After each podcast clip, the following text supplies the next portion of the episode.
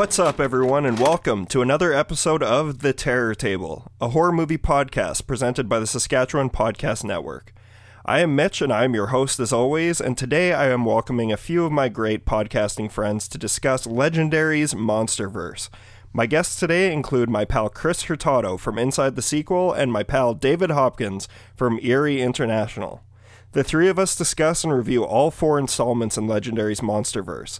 We start things off with a discussion on Godzilla from 2014, then we talk about Kong Skull Island, then we talk about Godzilla King of the Monsters, and then we close things out with Godzilla vs. Kong.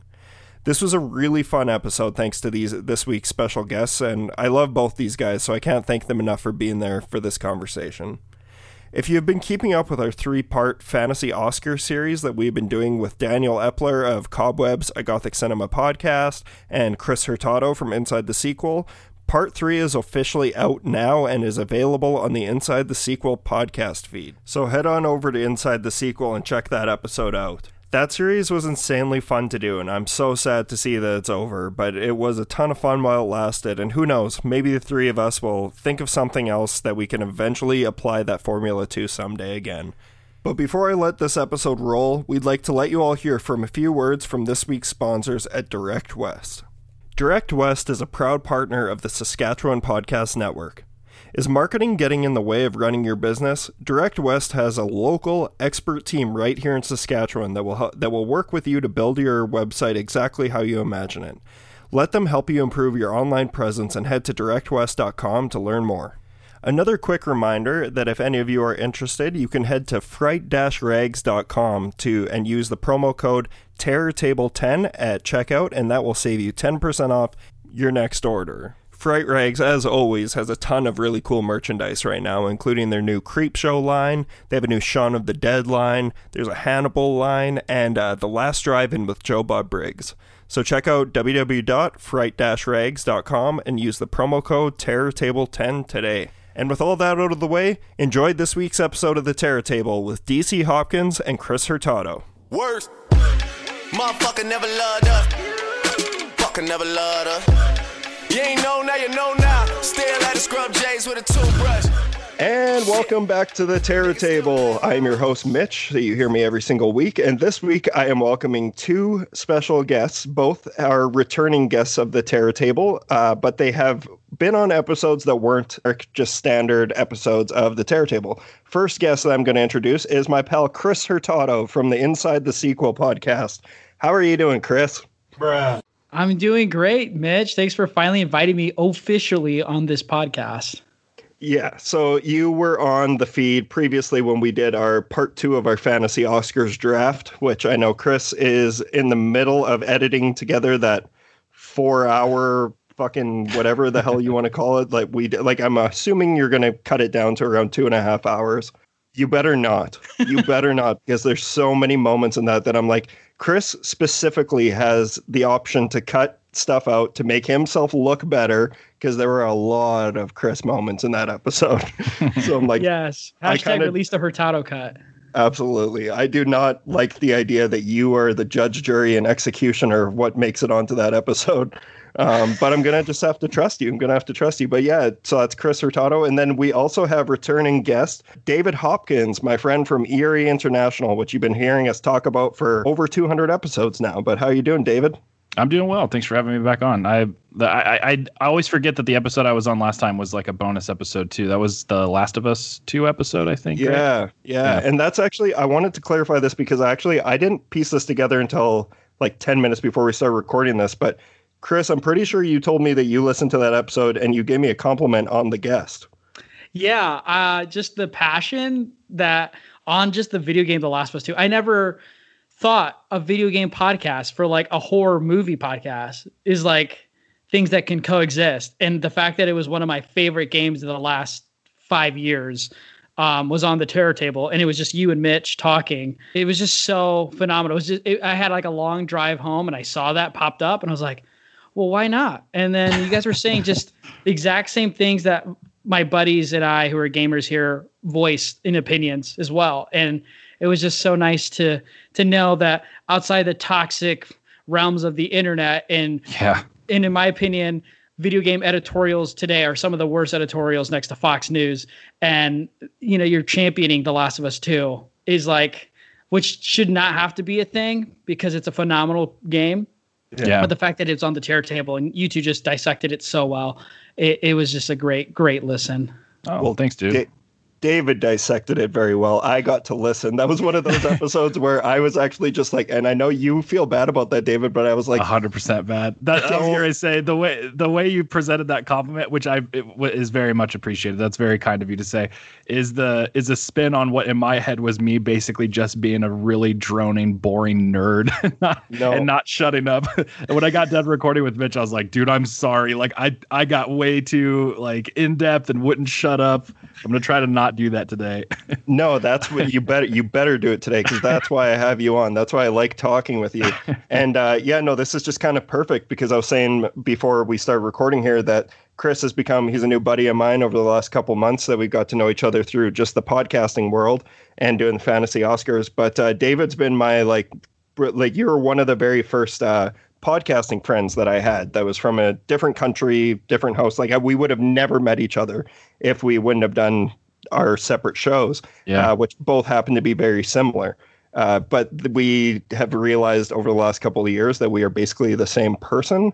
Yeah, it's it's honestly more strange now when it deviates. Those are the weird moments. It's not so much weird when it's like, well, of course you also had like a transformative experience seeing the Hills Have Eyes remake in high school. Like it, Yeah. that sort of stuff isn't weird anymore. Now it's just like, oh, you didn't like that? Okay, that's strange. Was it weird? Is it weirder though to lose your virginity while watching that movie, or was that just a me thing? Did you lose your virginity while watching that no, movie? I'm just kidding. Over the hills have eyes. Remake. Uh, there, there are worse movies you can lose your virginity to. I I, can guess that's assure you that. I Um, thought he was about to make that's a Cookie. Monster joke because you you made a joke about me losing my virginity seconds before we started recording. I was like, Yeah. which have you told this dude before I came on? well, I wasn't sure if you're comfortable with sharing that, but please, Oh, I for the love care. of God, please just just explain what you were wearing.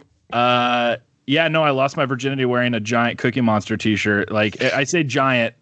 I guess it could go both ways. Giant because I'm a big guy, but also the shirt itself uh, is just an. I still have the shirt. It's an all blue shirt, uh, just with Cookie Monster's face b- being the entire front of it, and I somehow still had sex.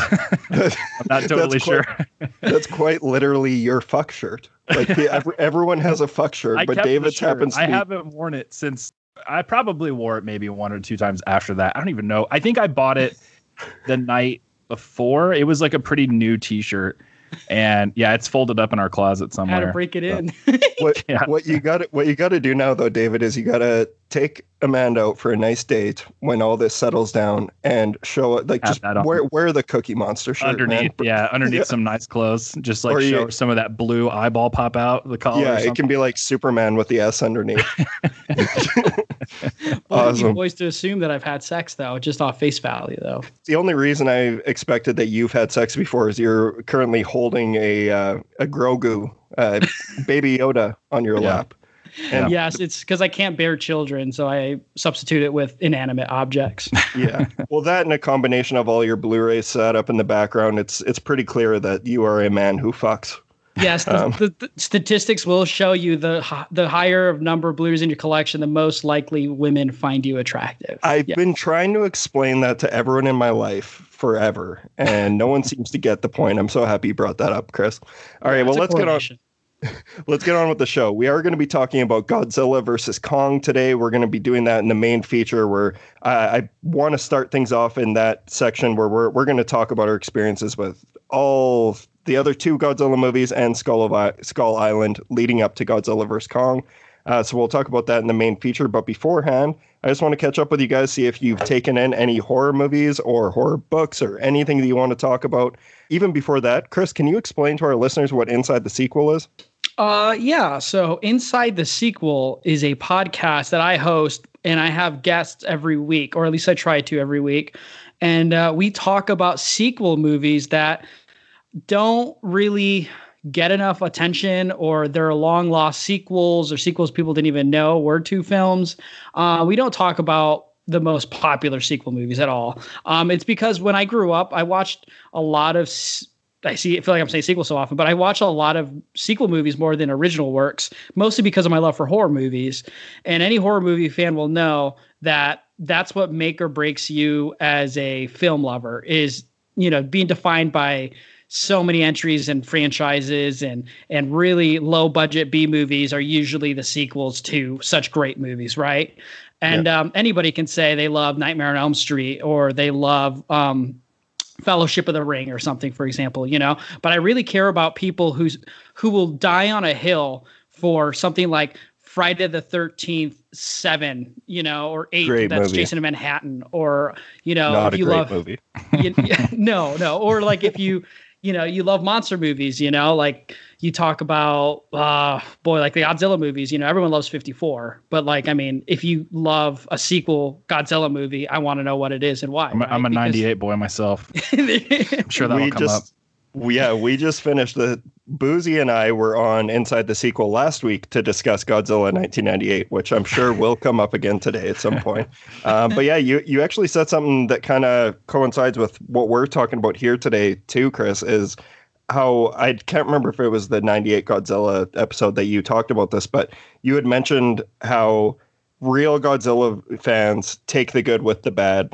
Like you just have to accept that there's going to be some lesser like people people who are true like hardcore Godzilla fans they aren't super picky about absolutely everything in the universe because if you've seen all those movies or even half of them, you know that there's like continuity issues and all over the place. Uh, but that's not what you're there for. You're there for just to see your man on screen, and that man is Godzilla. And we can say that man because it's not 1998. It's not a female Godzilla. That's right. It's a she. We awesome. More she's. Yeah. Well, yeah, I love Inside the Sequel. I know, like I said, Boozy and I were on last week, and Boozy was on before that talking about the last Lost World Jurassic Park. Uh, I was on a few months ago talking about Child's Play 2. So check that podcast out and hear more from Chris in a few seconds. David, uh, I know that our listeners are very well versed in Eerie International already for the most part, but in the off chance that there are people listening uh, who don't know about Eerie International, what what is your show all about? It's basically your guys' show. I mean, not not exactly the same, obviously, but uh, it's uh, it's it's three white dudes talking about horror movies. Um, and uh, you know, there's not enough of those on the internet, so we thought we'd throw our hat in the ring there. Um, You've been doing it a long time, though. Yeah, we've been doing it since uh, actually don't remember 2015 maybe. I think it was 2015 because we started in 2016, and I think you guys were a year ahead of us. Just a little bit, yeah, ahead. Um, yeah, internet and it, I'm saying it both wrong. Eerie International, uh, playoff of Eerie, Indiana, the TV show from the 90s, and then also the fact that uh, each of the co-hosts is from a different country. I'm in the U.S. Uh, Andy's in Germany. Dave is in the U.K. Um, and we all there's like almost. I'm trying to remember the exact. Andy always remembers this stuff better than I do, but there's like a f- somewhere in between a five to ten year age gap between the three of us too. Uh, and then all three of us have different backgrounds with horror. Andy being someone who grew up with it and always loved it. I was somebody who was not against it, but not super into it until later in life. And then Dave going into the podcast was someone who did not like horror at all.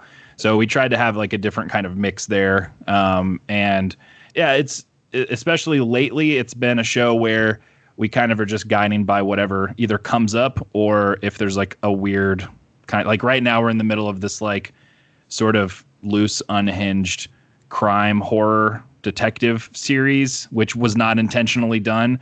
Um, but we did uh, what was it, Exorcist three, and then after that we uh, it, it, Fallen got brought up, the Denzel Washington movie from the late '90s.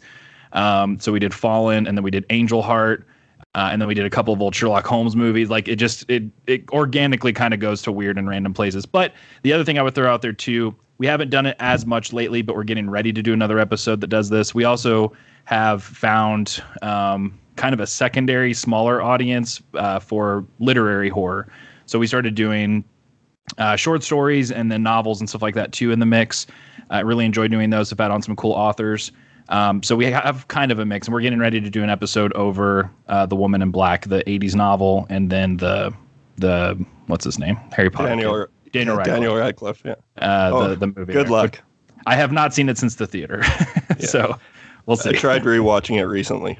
I yeah, I I didn't I don't remember loving it. I don't really remember much. I remember having a, a, surprisingly dark ending, which I don't know if that's in the uh, in the book or not. But Andy and Dave will be bringing more to the table on that one because they've seen the stage play in the UK that's been running in London for like 180 years or whatever, and apparently it's super cool. And uh, so they'll have some more info on that side of it. But it's been adapted a ton, and so yeah, so we'll get a little bit of a literary thing in there too. But that's basically it. That's too long of an explanation. I'm already doing no, it. No, no, it's perfect. it's perfect. So there you have it. We have Inside the Sequel and Eerie International and the Terror Table here today. And with that all being said, let's talk about horror movies um, or anything horror related. Chris, do you have anything you can talk about today? I did give you a heads up. Um, so you're looking around like you're you're like, oh shit.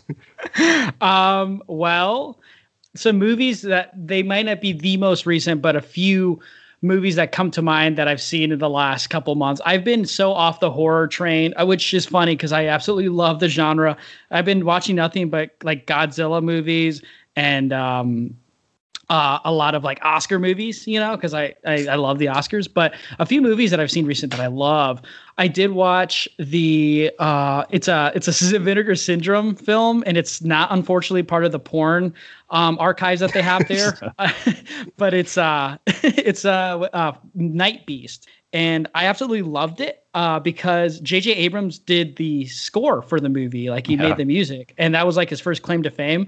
And the Night Beast creature looks phenomenal. He's wearing like a sweet pimp, it, like pimp jacket with like a cool ray, ray gun, and uh, it is B movie as can be, and that's a like right up my alley.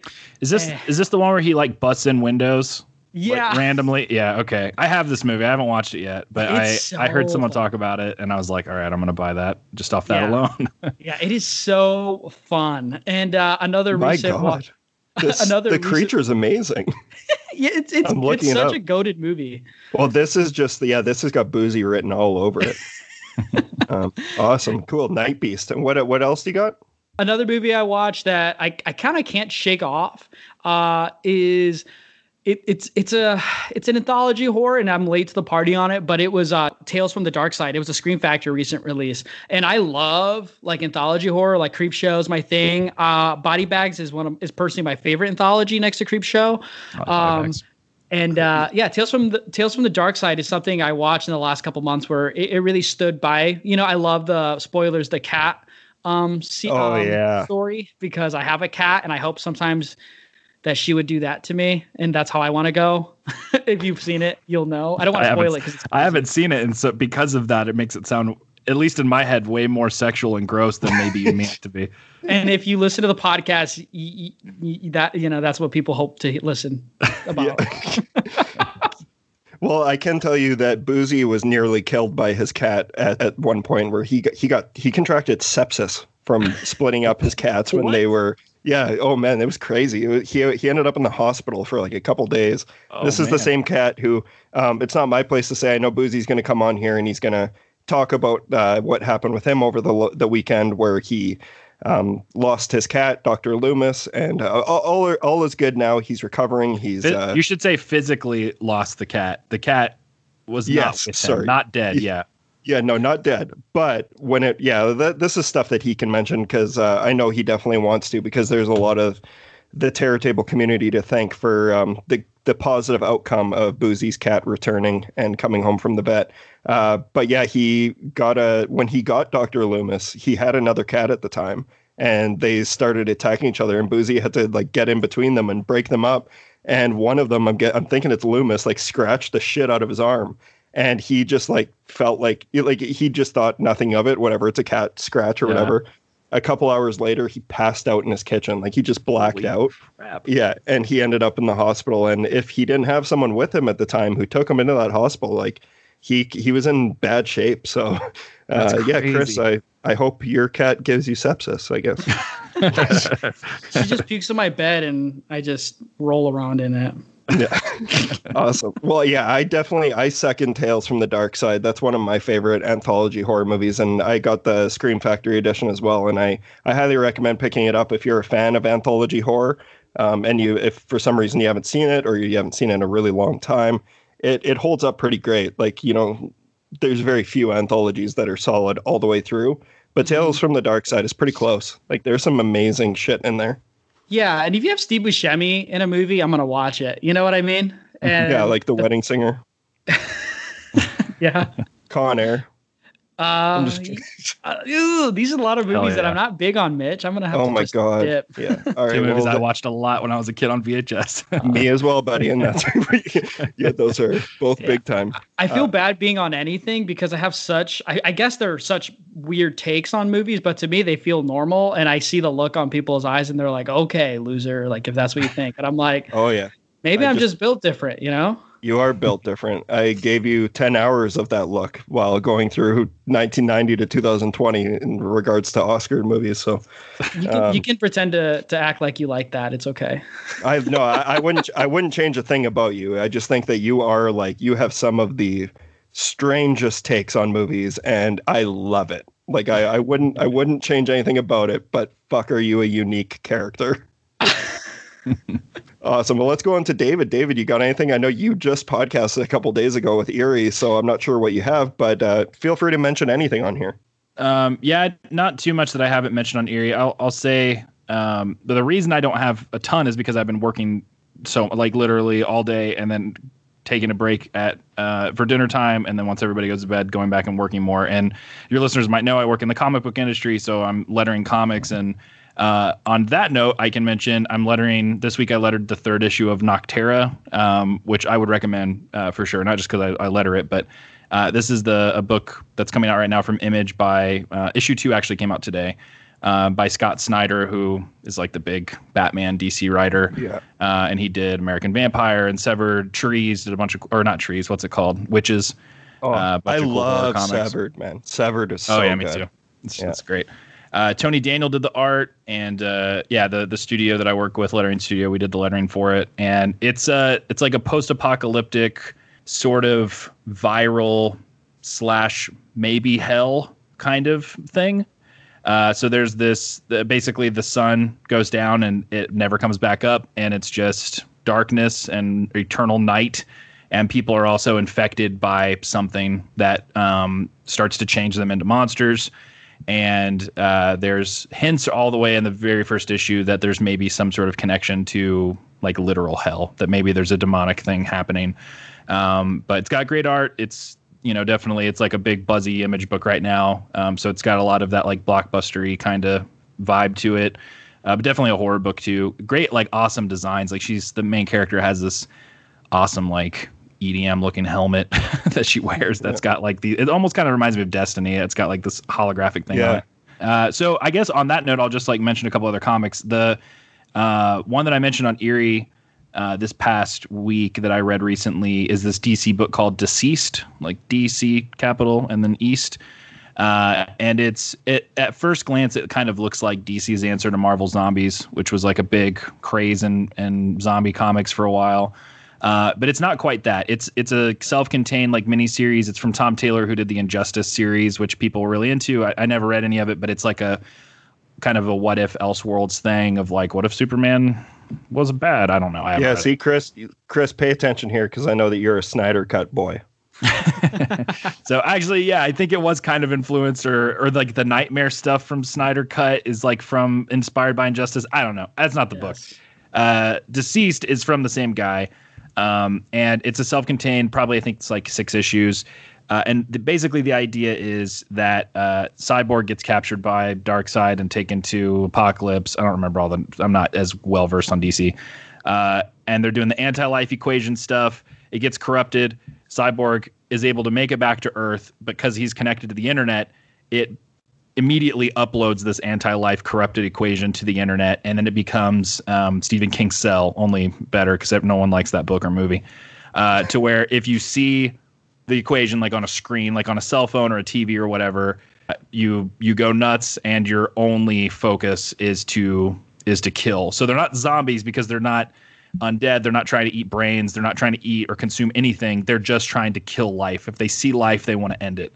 Um, so immediately when the equation hits the internet, like 600 million people die. So they let you know like right away in this book, this is an Elseworlds thing. This is not Superman Boy Scout stuff. People are dead. They're not coming back. There's no way to save them. There's no way to reverse it. There's no Lazarus pit.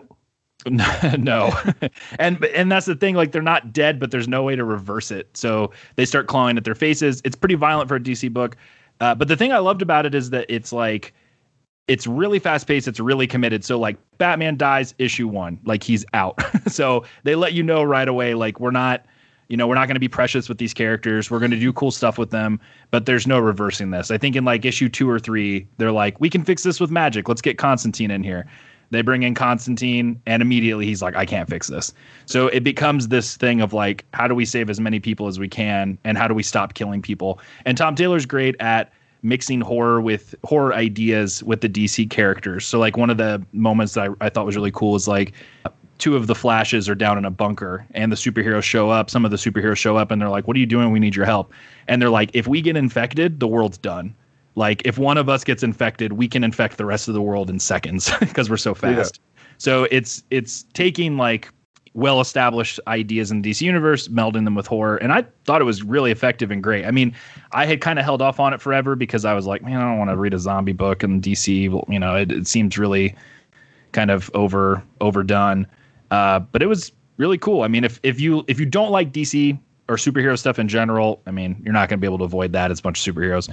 Uh, but if you like the horror stuff enough, uh, there's definitely something there. And it's got a great cover of Batman all like messed I'm, up. I'm looking at that cover right now, and it's it's so cool. Yeah, I see there's a couple for like Superman and Harley Quinn and Joker. Yeah, and in um, the trade, uh, I bought the trade, and the trade in the back they have all these variant covers, and that was another cool thing. All of the variant covers are uh, famous horror movie poster homages. So there's like uh, uh, I think it's Harley Quinn and laying in bed in like the Nightmare on Elm Street poster. There's a an It one. Like they they did a bunch that's of those. Cool. The Shining. Yeah, I see. Like I'm looking at one that's uh, it's D is for deceased and it's V for Vendetta, but it's Batman. I don't remember that one. And it's Wonder confusing. Woman. yeah. D yeah, I don't know deceased. why that's there. Either but, way, it's on Google, so it might not be real even. yeah, but no, no that sounds good. So, like, as someone who I personally wasn't a fan of the Marvel uh, zombie run. Like, is this quite different than that? Yeah, or just it's it's pretty different, different. characters. The yeah. Marvel zombie stuff, when it originated, it was in Ultimate Fantastic Four, and it was just kind of an arc that Mark Millar did, and it was more serious and kind of gnarly. And then the bigger the Marvel zombies, like I guess universe, whatever you want to call it, the bigger it got, the more just like outlandish and goofy it became, and kind of became known for being outlandish and goofy. This is definitely grounded. There's there's comedy in it, um, but it I, they're not messing around with death. Like it's people getting killed left and right, and um, like just taking into consideration the fact that these are like gods on this earth. So if one of them gets you know flipped and gets infected, they they can do insane amounts of damage. So it's it's not goofy, it's not silly like the Marvel Zombie stuff was. Uh, it, it's a lot different, and it's very self-contained. It's one story. There's an ending. That's it. Uh, I'm sure they could and probably will. I think it was successful. Do sequels, uh, but it doesn't feel like it's setting something bigger up. It's yeah. It's a one. The only the only thing I can remember though, like because I had a couple of those like Marvel Zombie trades, mm-hmm. um, and the only one thing I can remember is I think it was it had to it was the Spider-Man one.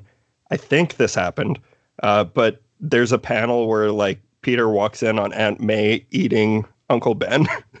Oh, and really? I was like, I was like, okay, that's sick. Like that, that's kind of cool. But then everything else is kind of like, okay, yeah, they're uh, they just I worked, are. I worked at a comic book shop at the time when that stuff was coming out, and it was like one of those things that you could feel, especially working in a shop where it was like they and I'm not trying to disparage the people who worked on it because I'm sure they worked hard and cared about what they were doing, but it definitely had a feel of like we're making these because people are buying these. Yeah, exactly. We're going to pump out as many as we can. They did one back then. I don't know if it was an official Marvel Zombies book or not, but it was uh, a Punisher miniseries that was like the Punisher mixed with 28 Days Later, basically. Yep. And that one was pretty sweet, and but it yeah. was it wasn't as goofy. I don't even know if it was part of the official continuity or not, but I remember liking that one. And it's basically like everyone's infected and the Punisher's the only one that's not. So he's just so it's kind of like 20 days later mixed with I Am Legend. So he's kind of going out at night and just like yeah. killing people that are are turned or whatever.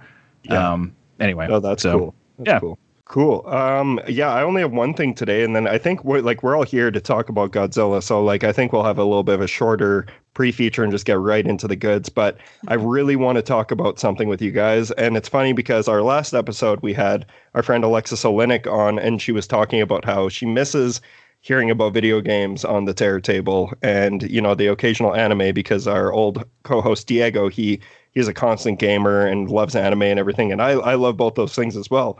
I just don't take it in as as often as I'd like to because of the massive time commitment. I need to I need to watch nine movies rather than play a video game, you know. uh, but today I am talking about a game that I guess both of you have played, and it is Hellblade: Senua's Sacrifice.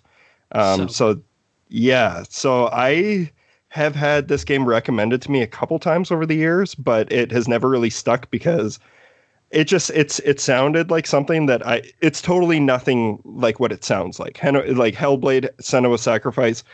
No disrespect to like the anime culture and everything, but I was picturing like a like a crazy anime type game, and like it's a I was totally off on that. This game is like it it follows a Celtic Viking warrior uh, named Senua, and how it works is you hear you play this character who hears voices talking in her head uh, from all different directions. You have whispers, screams, and like everything in between.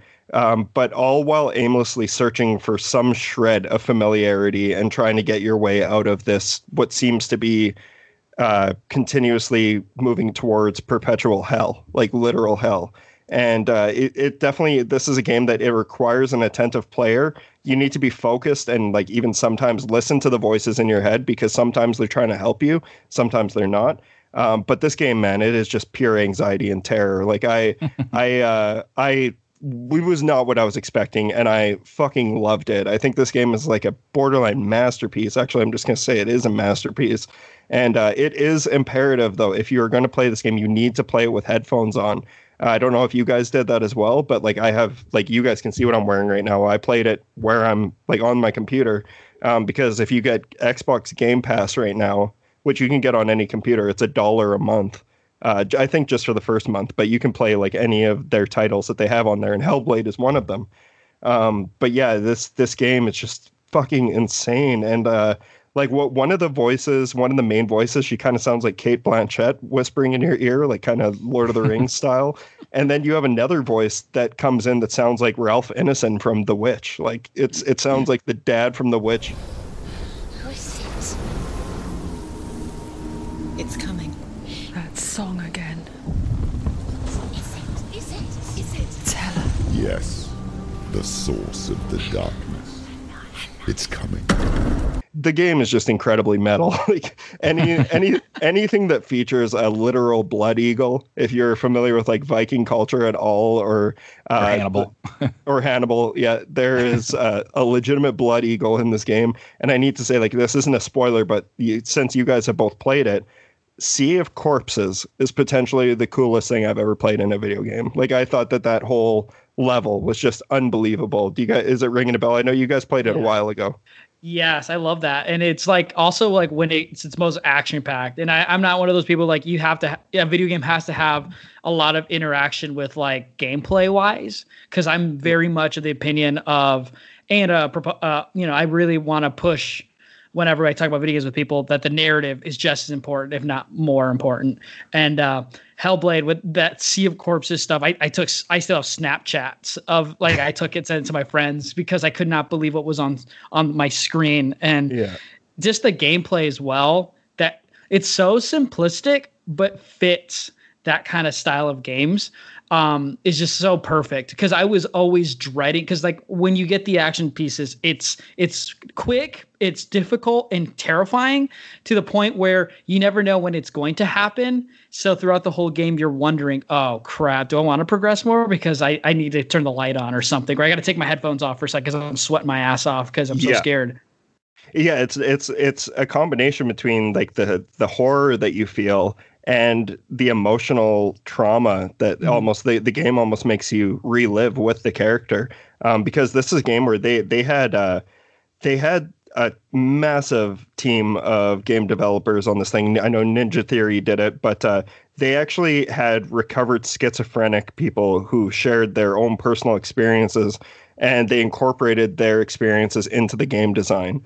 I watched the making of documentary and there's doctors explaining how schizophrenia and psychosis works to a room full of game designers and they're all like taking it very very seriously and you i highly recommend seeking out the documentary i know D- uh, david you said you watched it as well hey Yeah, it's on the game. Um, the only other time I've seen that is the Last of Us remastered. They did that too. They put the document. Uh, the Last of Us one is a feature length documentary too, and they put it on the game itself. But yeah, if you go, it's like in options or something. If you go in there, it gives you a little warning of like play the game first, but then once you have come back and you can play it straight off the game.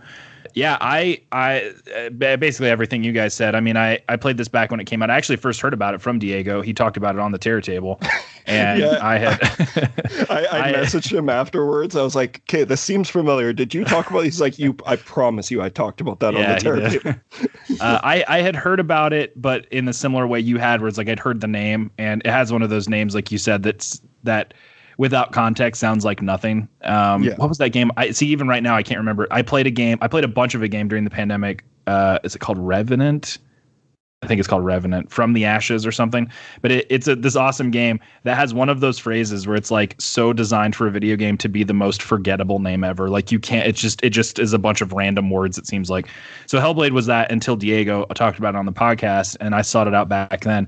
I had a a pretty like that's one of those pieces of pop culture that um, I have all of these different connections to. I mean, I think as a piece of art, it's it's it's pretty extraordinary. I think as a game, like it was, a lot of people called it uh, one of the first like indie AAA games. Like it has this AAA look and feel. Like the the visuals and the graphics are insane, but it's not from a AAA studio. Um, I think that I don't remember her name, but the uh, the woman who does the lead performance, uh, Yeah. she is like stunning. Like and like she has the the craziest in a good way eyes that like mm-hmm. pull you in immediately.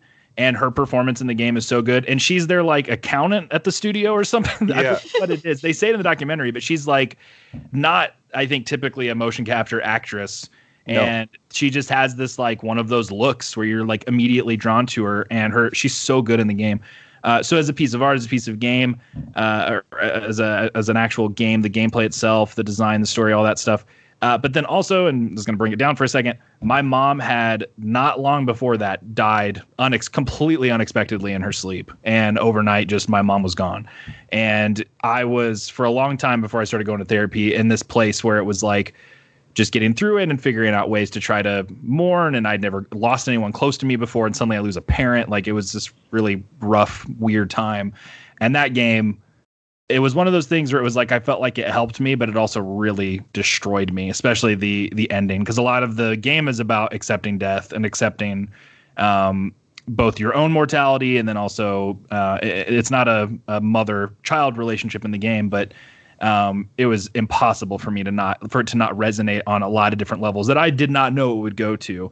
And it is one of those games, like you said, that like by the time you get through the ending, whether or not you have had just had a parent die or not, because I know that's not going to be the norm, fortunately for most people, uh, it's an exhausting like trip in a good way through the end of it. And similarly to stuff like The Last of Us and those other games. So like it it hit me and dug into me really strong strongly back then and stayed with me for a really long time for again multiple reasons but then also that I had that emotional tether to it. And I mean just I mean I remember I can remember vividly being downstairs and my wife and my kid were upstairs and I was just like weeping at the end of the game and being scared that they were going to come downstairs cuz I I'm not scared to show emotion or anything but it was like I wasn't at a place where I wanted to talk about stuff yet. And I, I also was like I don't want to have to explain to my wife why I'm crying at a video game yeah. uh, but yeah, it, it it wrecked me. So it's great. You said use the word metal earlier. Have you watched the trailer for the second one? No, I haven't. And I, I plan on doing that to tonight. watch that. yeah, and that's Uh, why I,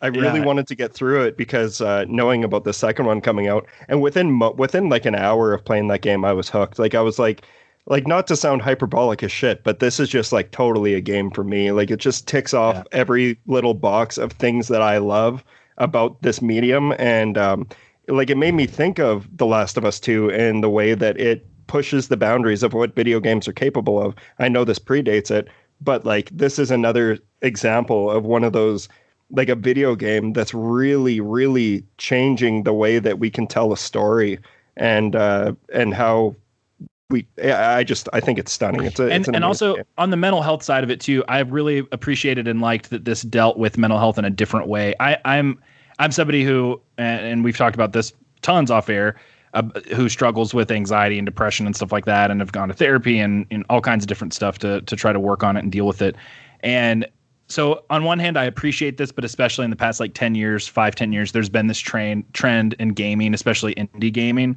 where there's some sort of like quirky new game and then you get like and i'm not knocking it because again i'm somebody who suffers from depression and anxiety too but i'll get an hour into it and i'll be like i bet this game's going to be about depression. And then you Yeah. get an hour in you're like what? Okay this platformer's secretly about depression. Like it's Yeah. I, I i totally don't i'm not going to be super cynical and say that these people are, are doing it because it's a trend. I like wholeheartedly believe that these games mean something to these teams and and everything else um, but it's just it's so hard to ignore now when it comes up again where I'm like, I didn't know I was buying a game about mental health, but okay, I'll you know get through it. And a lot of the stuff that stuff kind of just does a surface level thing. Senua was like straight up schizophrenia. Like you you have these voices like you were saying earlier like it's not a hey sometimes i'm sad kind of game it is No. a like she is in an era where there's no way to treat that so there's no explanations for it. She has no way of knowing i have this mental illness or i have this thing. It is demons in her head. That's the only thing she can believe it as. And i thought that was such a refreshing and cool even though it's sad way to look at something like that because you don't think about that stuff too Yeah. often. You don't see it in fiction that often especially li- stuff like that in those eras where they didn't have explanations. They didn't have medicine to deal with with that stuff. Even now Yeah. we you know arguably have it, it's not as much of a serious thing as it should be and that game was great because they were like they go all in on it. And it becomes a cool gameplay feature because it's almost the tutorial in ways like when you're like oh i can roll because your voice tells you try rolling. Like you know like it, it helps that way but then narratively yeah it's it's great. It's so good. I I think it's I think it's really powerful um when games like um like something like Senua, um, things like the granddaddy of narrative gameplay and art in games is when you can get sucked into a world where you don't know what's happened to the play- person you were playing as when the game starts. Because Senua, you don't know much about her past other than she has left her home and you're learning about her past. You kind of get that with like Shadow of the Colossus and, and Ico, Yeah, right? it's one of my favorite games absolute masterpieces. And, and you get that sometimes with some of those really good final fantasy games you know which is like one of my favorite movies uh, games ever.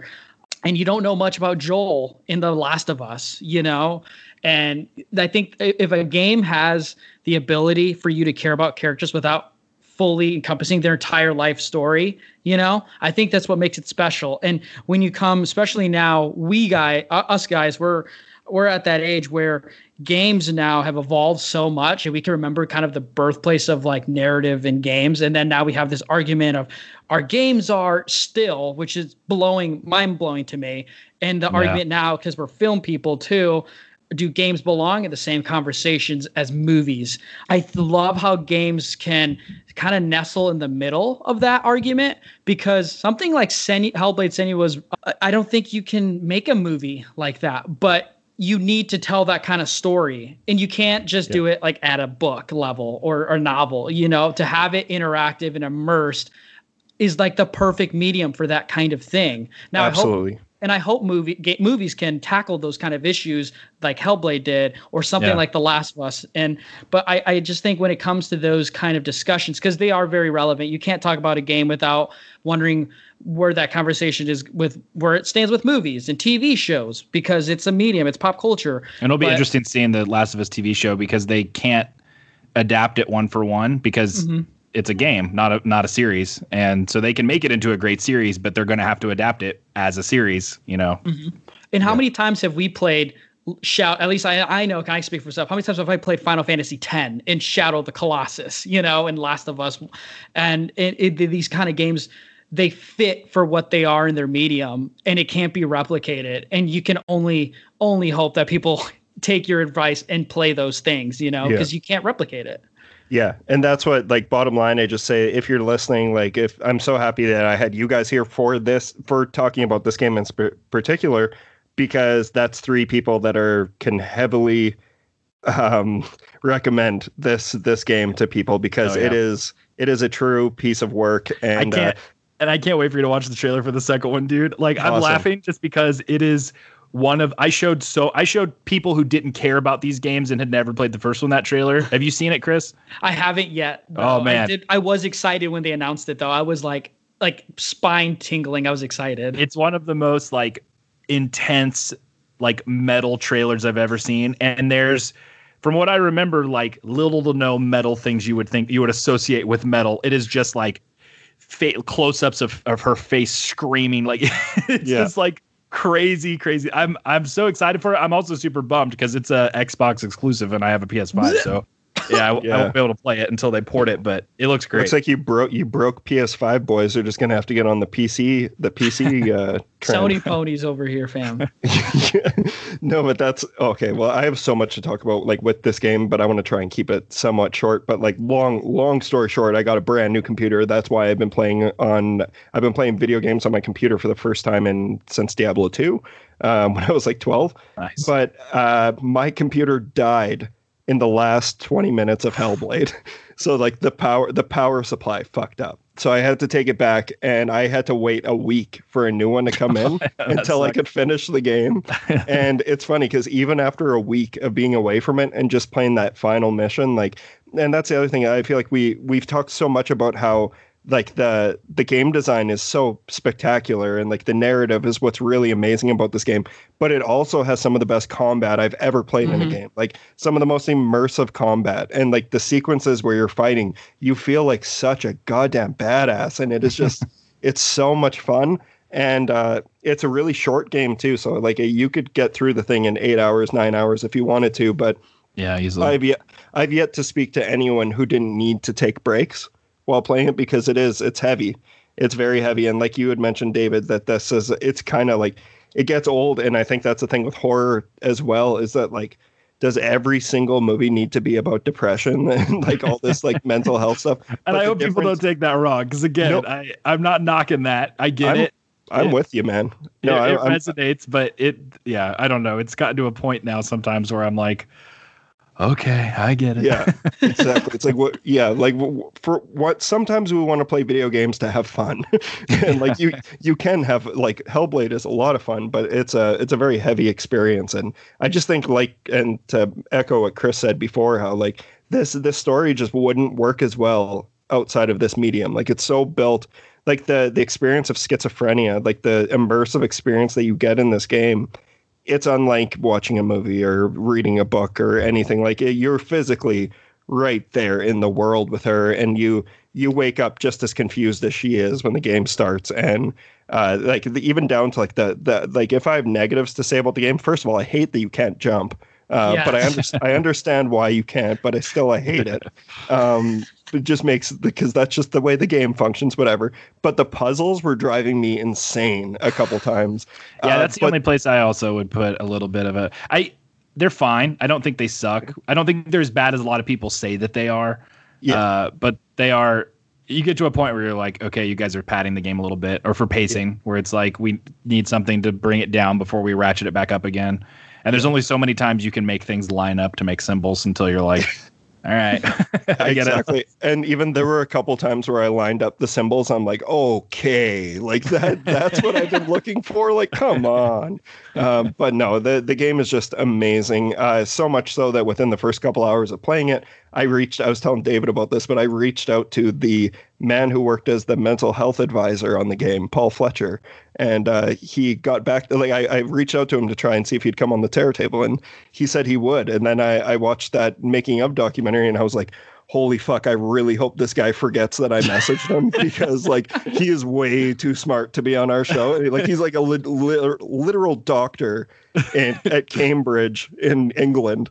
And I'm like, man, if I have him on the show, like first of all, Boozy can't be there. Like he, he absolutely can't talk to this man. I'll make sure to have him on my show uh, Yeah. during that time. Just let me know. I'll take care of booze. okay, yeah, we'll do. But yeah, either way, if he ends up wanting to, because he said, "Yeah, I'm still down to do it. Just uh, have to do it in a couple weeks." I'm like, after finishing the game, I'm like, "Fuck, please forget about me. Forget I have a message. Uh, just let me be an admirer from afar." Because yeah, the game is a masterpiece. It's fucking great. Play it. Check it out. Uh, do you guys want to talk about Godzilla and Kong? Let's do it. Yeah. Kaiju's? All right, we'll be right back. This is our only chance.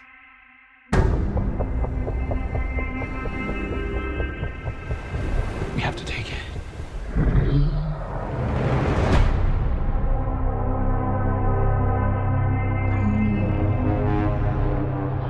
We need Kong. The world needs him. To stop what's coming. And this child. She's the only one he'll communicate with. I knew that they had a bond. She had nowhere to go, so I made a promise to protect her. And I think that in some way, Kong did the same.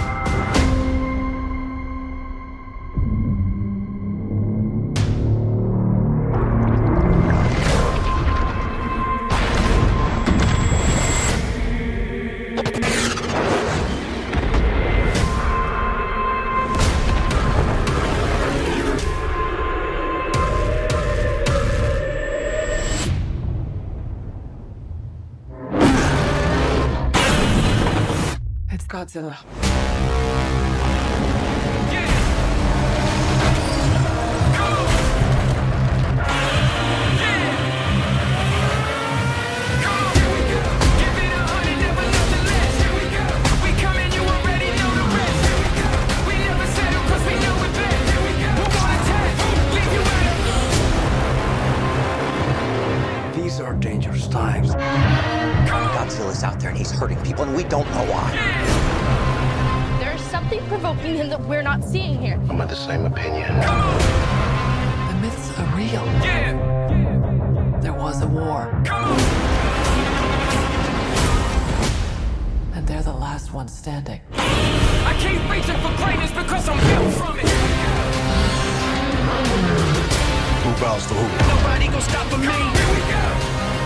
Bows to no one.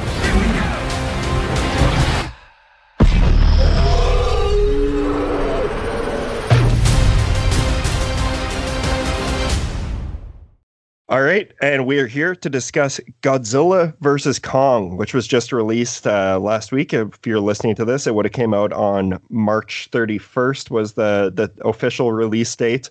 I know that in the United States, where both of my co-hosts this week are f- hailing from, it was free, or was it free on HBO Max, or did you still have to rent it? It's free. Yeah. Oh. Everything everything is a 30 day window. All right, so yeah, we have. Uh, so wait, does it go the same for the Snyder cut? Mm-hmm. Yeah. Okay, so it's That good one that, that I've one I think is an original, times. so it'll be on there forever. But But the like day and date it. Warner Brothers things are like 30 days. So like Wonder Woman 84 is not on there anymore.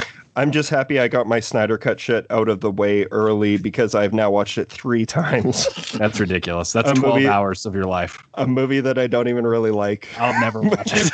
The crazy thing is, I would have paid and done disgusting, unexcusable acts against humanity to watch if it didn't come out for free. Don't because you're a sick man. Uh, but we are here to talk about Godzilla versus Kong, so let's do that. But the reason I was saying that is because in Canada, you have to you can either rent it from home or go see it in the theater. And you know me, baby, I'm willing to die for Godzilla versus Kong. so I I marched down to that theater and I saw it. Um, I saw it in laser ultra HD Blu-ray or sorry, uh, it- yeah, they called it laser. It was like presented in I don't even know what the fuck it is. It was like either Just way. making stuff up to get people to go back what's to the Trudeau theater. doing up there? What's he messing things up? We have uh, recently switched to drinking uh, water bottles out of uh, water out of uh, when we have water bottles uh, out of a plastic. Uh, sorry, away from plastic towards uh, paper. I'll just say right now that I am so happy that I had the chance to see it in a theater, and I know like I you guys would have done that in a heartbeat if you could have uh, done it safely. I'm willing to die for this art more than you guys. I think. Yes. no, but but it was it was a fucking insane thea- theatrical experience. But uh, before we get on with all that, I want to get talking to you guys about Godzilla and Kong to begin with. So let's uh, let's go around the room and we're gonna go through each installment, just give our brief thoughts where we're at. So uh, let's start with Chris. What are your thoughts on Godzilla 2014, Hate directed it. by Gareth Edwards? Hate it. I love him for doing Rogue One. Hate him for this one. It was when I saw opening night with my boys in high school because I was a senior when it dropped, and uh, I haven't been that hyped for a movie in a long time. And it, I remember thinking, really, like I, I was so excited for this, and yeah, it's. It, I've tried watching it three different other times, and I still go in optimistic and always leave disappointed. And it's a different type of movie than I always expect it to be, even upon rewatch. Like, I know this is happening. I know this is going to happen. And it still leaves a sour taste in my mouth. And I can't help but think maybe I'm the problem at this point. But I feel like it can't be all my fault, right? Well, that's a fair assessment, Chris. Um, there's a good chance that you are the problem. But uh, David, David, I know that you've uh, recently switched. You switched teams. So Yeah, Godzilla 2014. Yeah, I when it came, I've so I've only seen it twice. Once was in the theater, and then the other one, uh, the second time was like three weeks ago. And uh, I didn't, I, I wasn't that down as down on it as you were, Chris. But I didn't, I didn't love it. Um, I thought it was kind of boring and like not not as much Godzilla in it than I wanted or expected. Now back then, my experience with Godzilla was the '98 movie, uh, and that's so you, probably you it. had peaked. You had peaked, is what you're yeah, I started. I could only go down because I started at the apex, and so I, uh, no pun intended, but I, I never really went back to it because I didn't really have any interest in it. Um, and then yeah, recently I went back and watched all of the legendary movies leading up to the anticipating this one coming out, and I, I have two different. I- I won't give them now, but I have two different rankings of the the legendary MonsterVerse movies. Uh, one is in terms of just like as objectively as I can look at it was in terms of like craft and filmmaking, cinematography, pacing, all that kind of stuff. And then the other one is just fun, like the most fun ones. And 2014, uh, in terms of just like craft for me, is at the top of the list. It's not at the top for fun because it's not that kind of movie. So it's it's definitely not one. I wouldn't argue like, oh no, it's a blast. Like there's all this crazy stuff happening. This is wall to wall monster ball action. Like it's not that.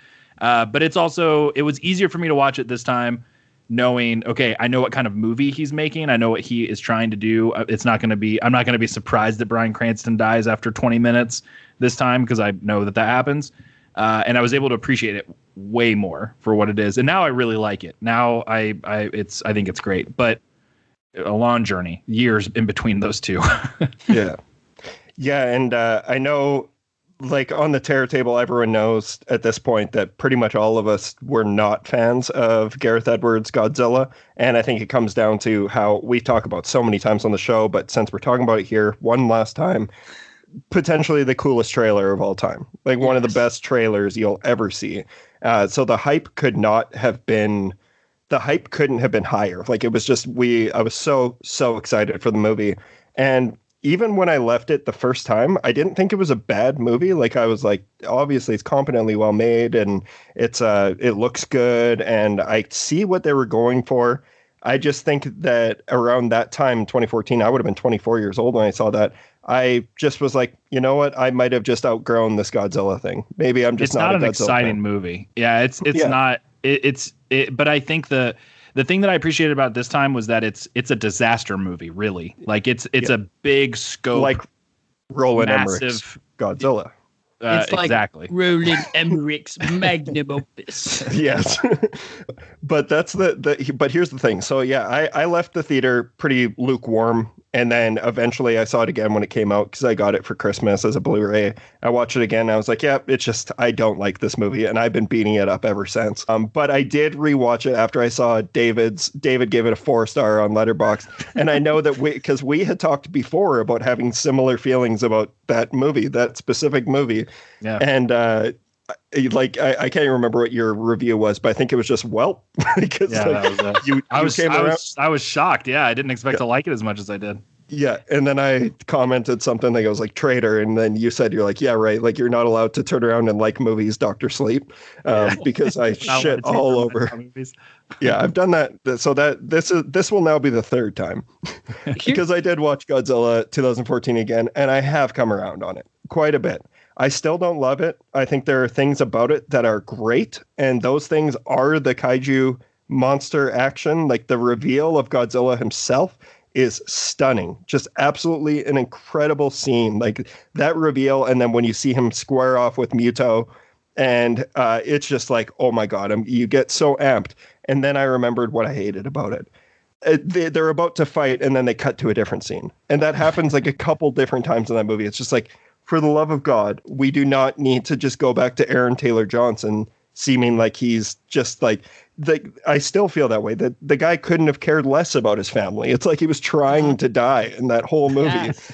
that was a Throw problem that I had. scenario. Ooh, Exactly. And he's yeah, and it's so looking back on it now, my general thoughts on it are imagine, just imagine if Bryan Cranston had led this whole movie, mm-hmm. how much better it could have been. Just like and I, I understand that that was their the the story that Gareth Edwards wanted to tell and um, he wanted Aaron Taylor Johnson to be the one to lead the film. But the thing is, when you start the movie off with such an incredible, like high paced, uh, like fucking frantic performance from Bryan Cranston, and then you he dies, and then you you cut to a GI Joe for the rest of the movie, and he has like just as much life as a GI Joe.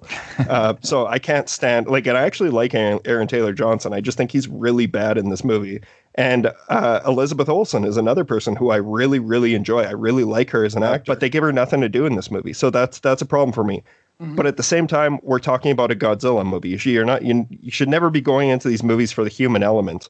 But this movie, more than any of the other ones we're talking about today, I think is justified criticism to feel that way because when you have 90% of the movie being drama and like 10% being the monster shit we're gonna we're gonna need to like these characters that we're spending so much time with. And um, so for me that's the only reason why it uh, it's definitely not at the top for me but it's definitely not at the bottom.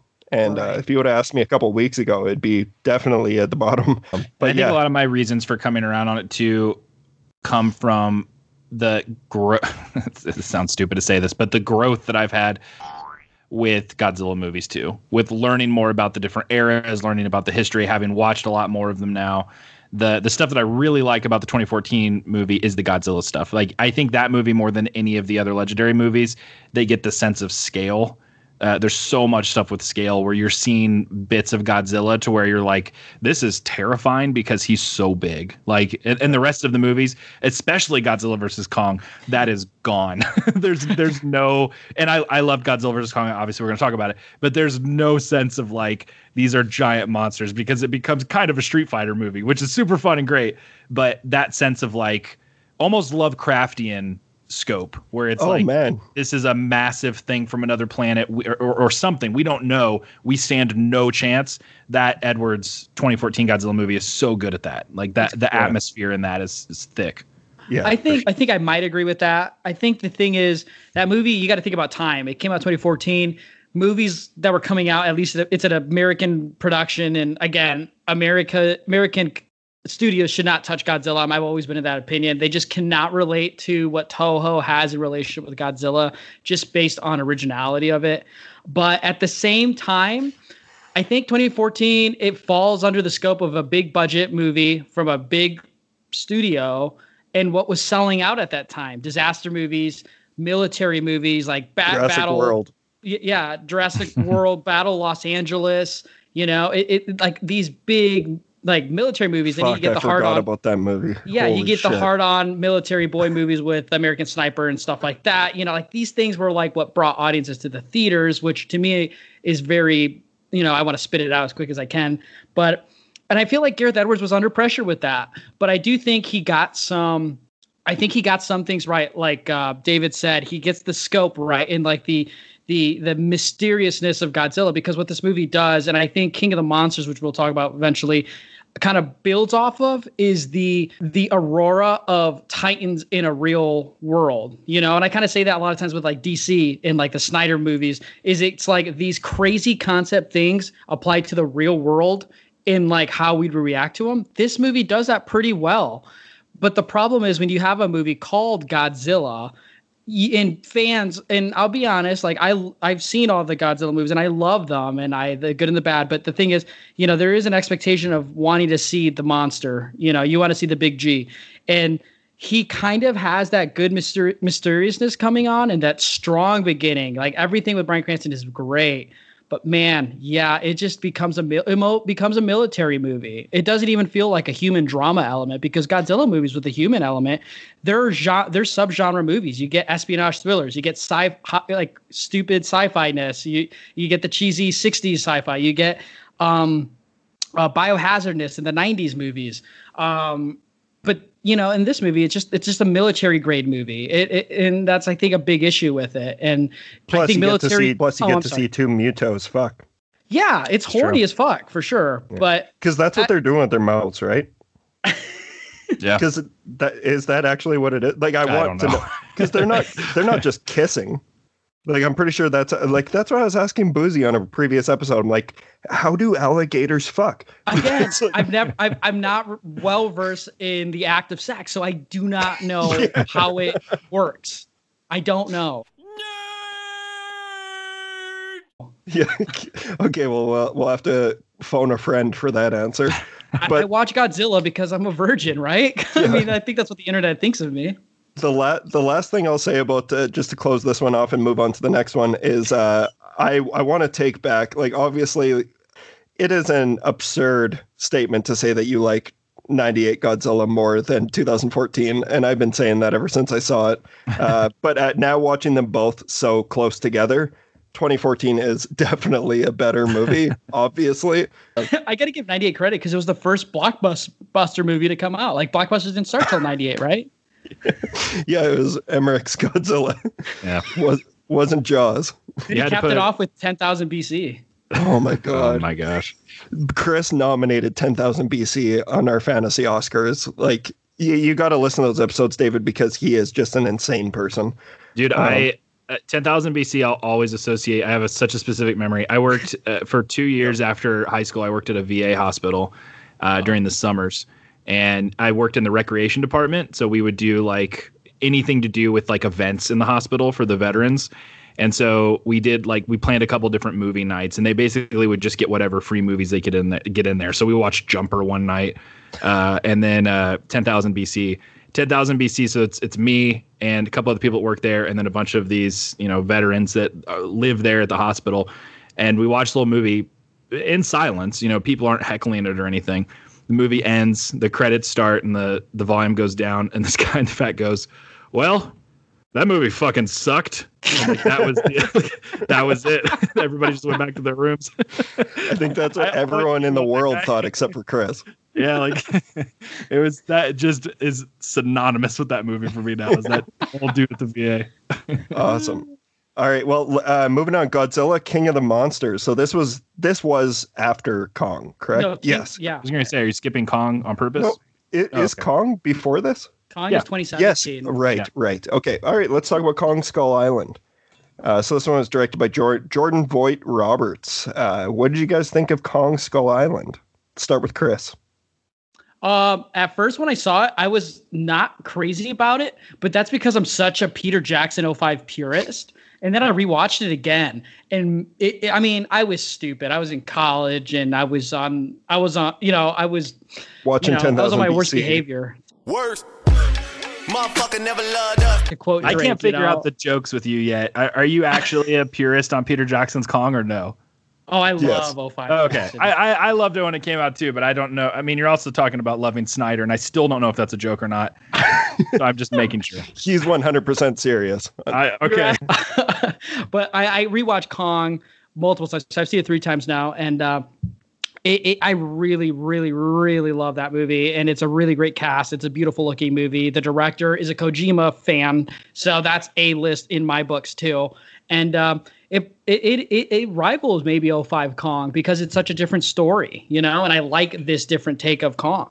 I know that when this movie was coming out, that they uh, they were planning on making a standalone Godzilla movie, and then they decided to make it part of the MonsterVerse because they went to Universal or Warner Brothers and and, and wanted to do this thing. And I I am so glad they did because look what we got now. Yeah. What about you, David?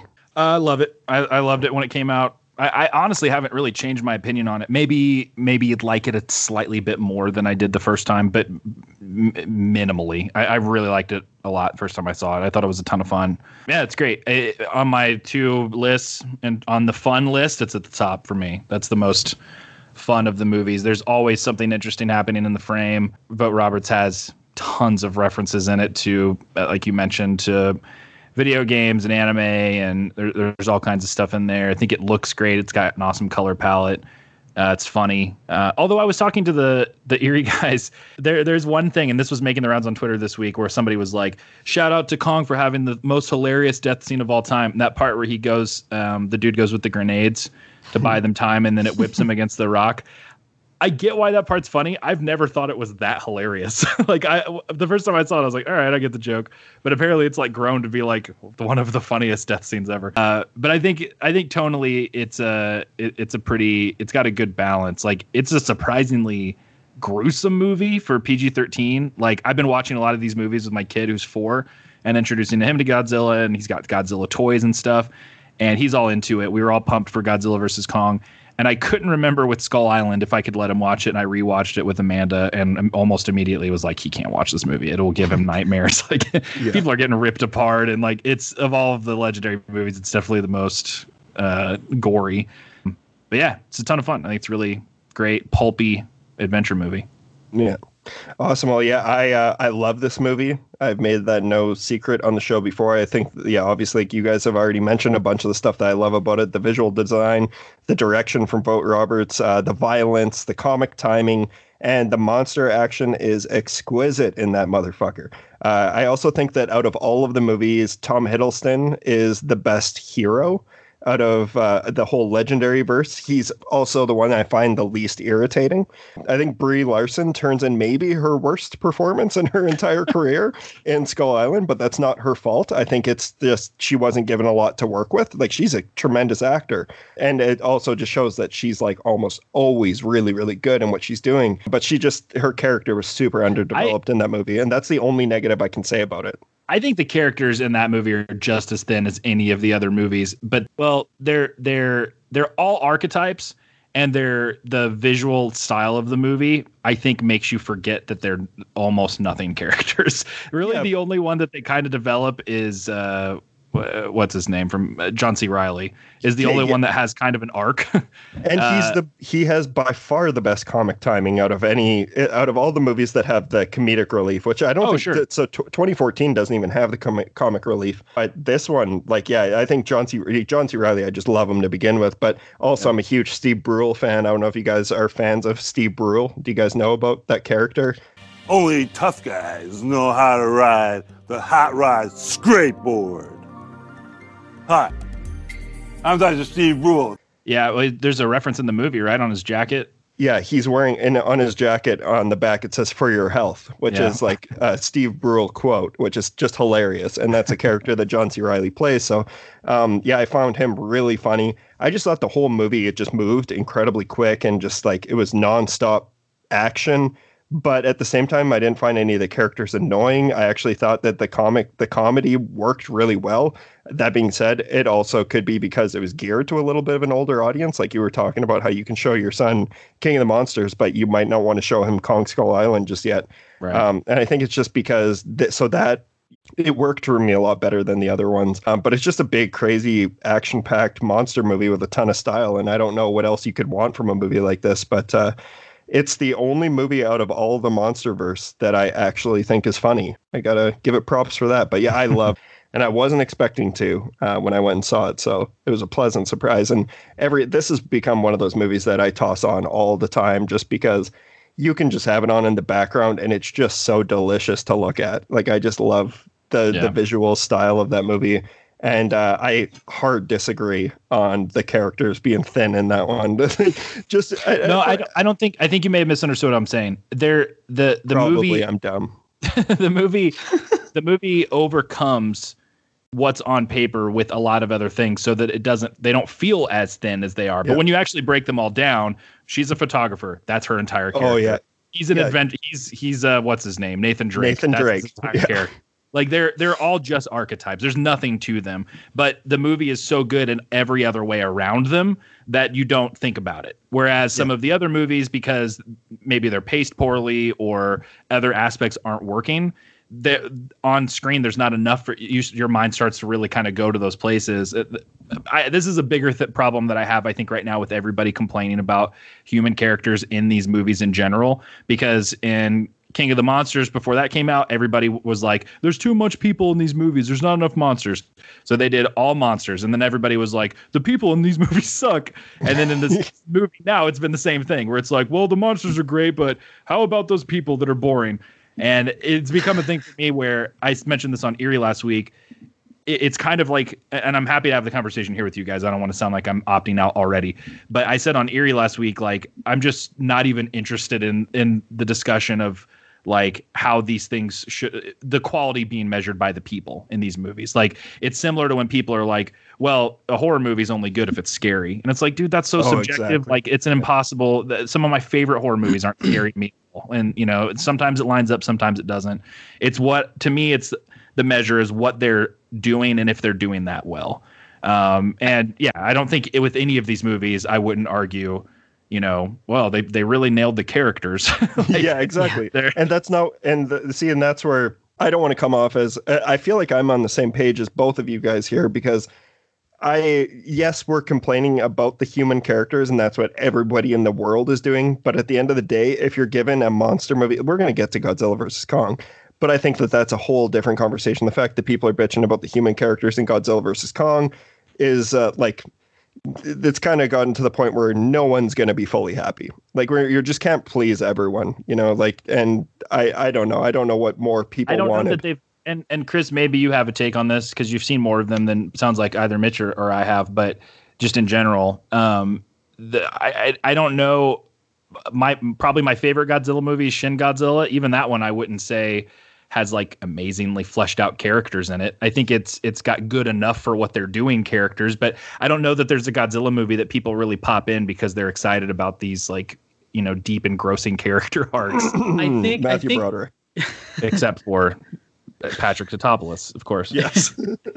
I think I think the biggest difference is because that there are different movies that are uh, they're, they're they're they're centered around different types of things. So like Godzilla movies, they're always going to be set, centered around Godzilla and the nuclear arms race or the nuclear bombing and it's always going to be about it Godzilla is a it, it's like a catastrophe. It's in itself, and the humans characters in all these Godzilla movies are basically reactionaries to this event. And then it's up to whoever, whichever that movie is, the type of direction Godzilla plays in those roles. He's basically the omnipotent being in this movie or in this world. Whereas Right. in these Kong movies, ever since 33, which the only Kong movie I haven't seen is the uh, the 76 version, which I plan to change soon.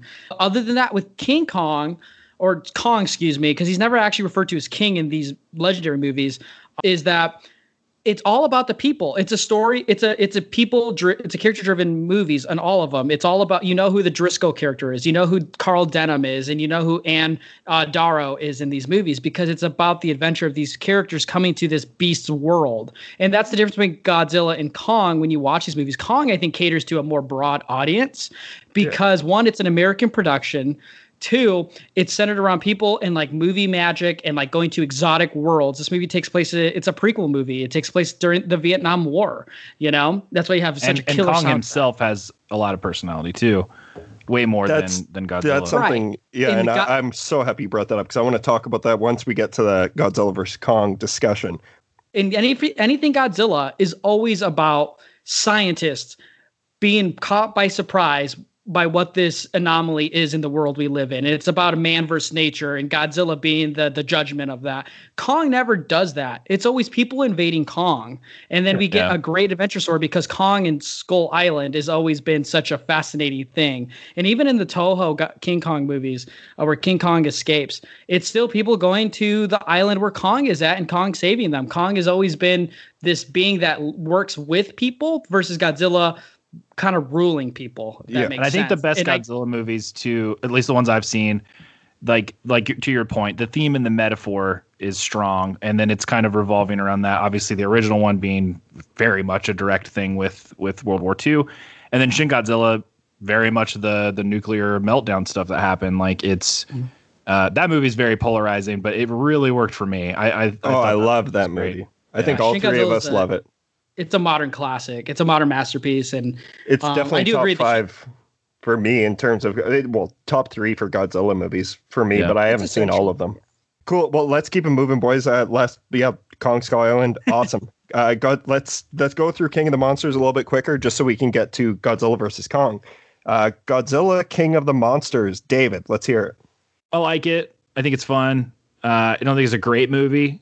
Um, I liked it more when I saw it the first time, and I think I was just kind of so swept up in the spectacle. I saw it in an Alamo Drafthouse, and it was just super loud, and and the experience was awesome. Um, and then I rewatched it uh, for the second time. For the first time, I rewatched it. So it was only the second time I'd seen it again, week or two ago, two or three weeks ago, and still like it for what it is. I think it's a lot of fun. Uh, I said this on Eerie. I, I love Dougherty, man. I love Trick or Treat. Uh, I like Krampus. I know that's not one that people like as much, which I get. It's not as good as Trick or Treat. Uh, He's Still a great, great. yeah. I think he's a great filmmaker. He's a better filmmaker than King of the Monsters. There's stuff in that movie where I'm like, dude, what are you doing? Like, it's it's never to the point where I'm like, this movie sucks or it's awful or you know I have a bad time necessarily. But there there are a lot of decisions and moments in it where I'm just kind of like, I don't really get what you were going for here. Um, but but it's fun. There's a lot of kaiju action. I love Mothra. Mothra is one of my favorite uh, kaiju. So I mean, having her in it to me was super exciting.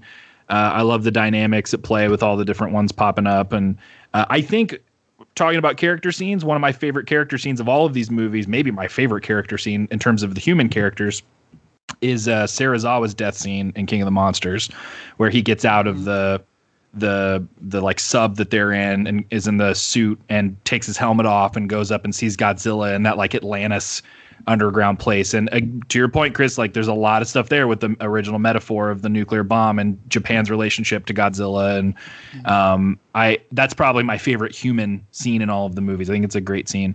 Um, the rest of it is just like a dopey, you know, dopey fight movie. like it's it's uh it's fun.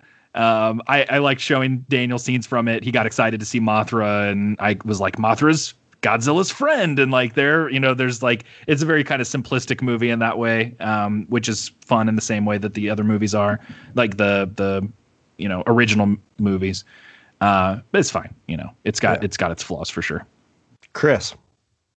Uh, I saw this movie three times in theaters, and I, I really, really liked the movie. I saw it twice in IMAX, once in a regular showing, and um, um, it it up to the point, you know, to there it was like my favorite Godzilla movie because at that point I hadn't watched every single Godzilla movie. I love the the approach it takes this time around versus 2014 Godzilla, where it's about these beings being like gods in this world that we live in, and it and it and it makes ma- matches that perfectly. When you see Ghidorah on the on the mountaintop in Mexico, you see Rodan's scale uh, charging at this uh, Mexico City, and just Godzilla flexing, standing in the ocean way and looking at everyone. Um, this movie is all about. If you watch the movie, it's all about people. It's it's from the person's perspective, Kyle Chandler's perspective of looking at these monsters from the bottom up, because it's like we're looking up to them. It's King of the Monsters. He he. These are titans. The original story of these kaiju movies, our monsters are not like the original movies. They're not like radioactive beings. They're not like you know atomic bomb droppings. That's our fault. It's all about these beings existed in a world before us, and we're just piecing it together now. I do think it's a little silly with the eco terrorist turn in this movie, but in a movie like like that, I could I could understand something like that happening, but to make that the central focus point for a, a villain antagonist doesn't work. I think Ghidorah is great in this movie. This is the best Ghidorah movie ever because I'm not a big fan of Ghidorah in like a lot of these Toho films, unfortunately. But uh, I think this movie does it the best. It also has one of the meanest, most unforgivable deaths deaths in um, Sally Hawkins. She was such a big part of 2014, and she's in this movie. And she gets stomped and she dies. And she was Ken Watanabe's right hand woman. It's like what? Like how do you kill someone like that so Just? Padding, Paddington's mom. Yeah, it's because she Paddington's mom. It's because she jacked her shit in the bathtub at the beginning of Shape of Water. Yeah, I was gonna say that. I was gonna say she she had sex with the the fish monster. It is like one of those movies where like I get if you don't like it, but it's like I'm not gonna apologize for love in this movie because it, it it's a li- it's a lot longer than it should be. 100. percent It is way too long, but they have such amazing moments, and I think Millie Bobby Brown gives a great performance in it. But when Godzilla charges at Ghidorah and you get that wide shot in the dark of the city and they charge at each other, it is just bliss as a kaiju fan. That's a that's a gorgeous scene.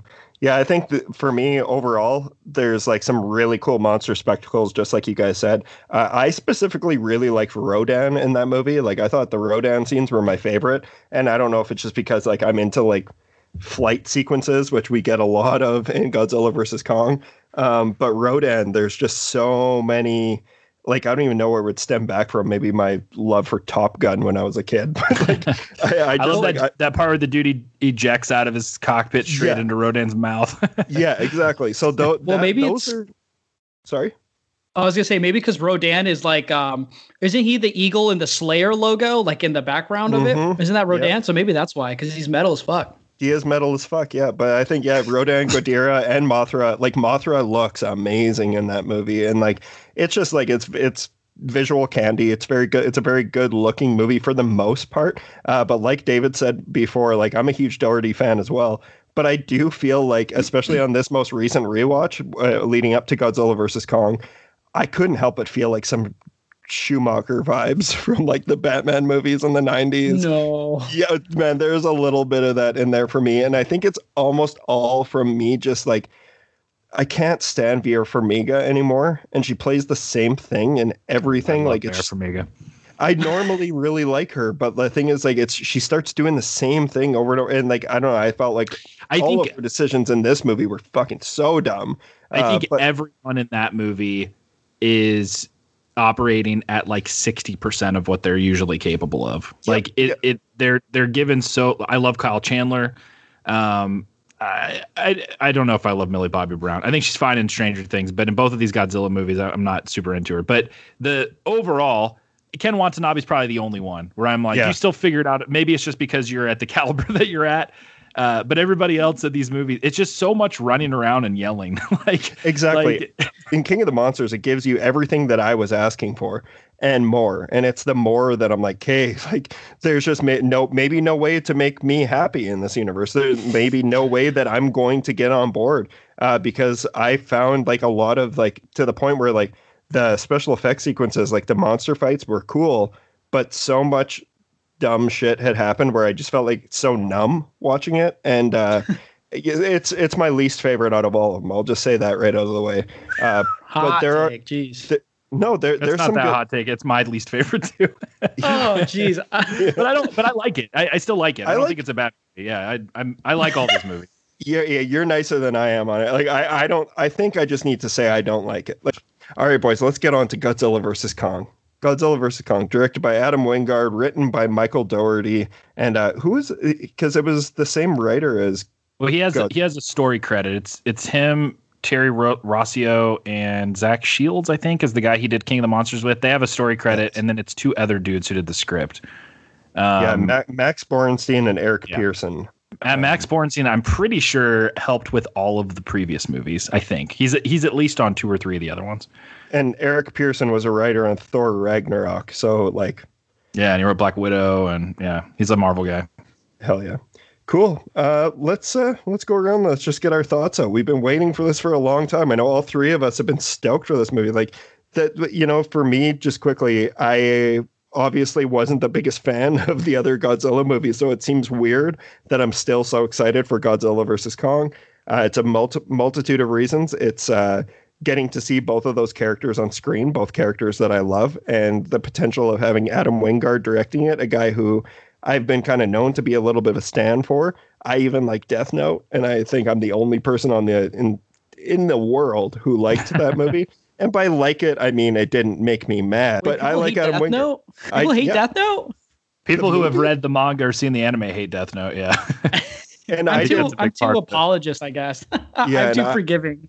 Yeah, I uh I I even I watched the anime and I read a couple of the mangas. But anyways, we're we're here to talk about Godzilla vs. Kong. Um yeah, so I was still so excited. It's kind of like I didn't really care for Halloween 2018 and I still can't wait for Halloween Kills. Uh, I hope this happens because I fucking loved Godzilla vs. Kong. What did you guys think? well, I want to hear what Chris. I want you to go first, Chris. Oh, I was 'cause gonna say I have this no idea what to expect now. Oh, I was gonna say this is Adam Wingard's best movie since Death Note, which makes me so happy. But um, Wasn't that his last movie? Chris, um, what did okay, you so Adam you can talk about Adam Wingard a little bit because I know you recently had your guest cherry popped. I did. The guest was great. I, I and I loved your next God, and Death said that. Note. Um, but uh, no, I, I think he was great for this kind of type of movie. You want like a big mash monster movie. I was personally excited for it because I come from the realm of I do not like 1962's King Kong vs Godzilla. I think it's very offensive. I think it's aged poorly, and uh, I I just don't care for the movie at all. And people who say it's one of the best Godzilla movies, and when they say Godzilla, I'm like, all right, well, you don't like Godzilla then. Um, I think this movie was instantly going to be better than that movie, no matter what. But this movie gave me so much more. It's the best looking Godzilla movie, in my opinion, or Godzilla King Kong Legendary movie, whatever. It is so fun. The hype for it was insane, and I think so many people were like, you know, Mitch, you were saying you were excited for it, even though these some of these movies had been a little lackluster. I think it's because of the climate we're in, where we are as a society we were so thirsty for a blockbuster movie. This was a movie that was supposed to come out before the summer, uh, like what, two years ago, Yeah. and uh, and then it it came out in March. Fucking March is March 2021 in my eyes is one of the best years of film ever. You get the Snyder cut and you get Kong. Bruh.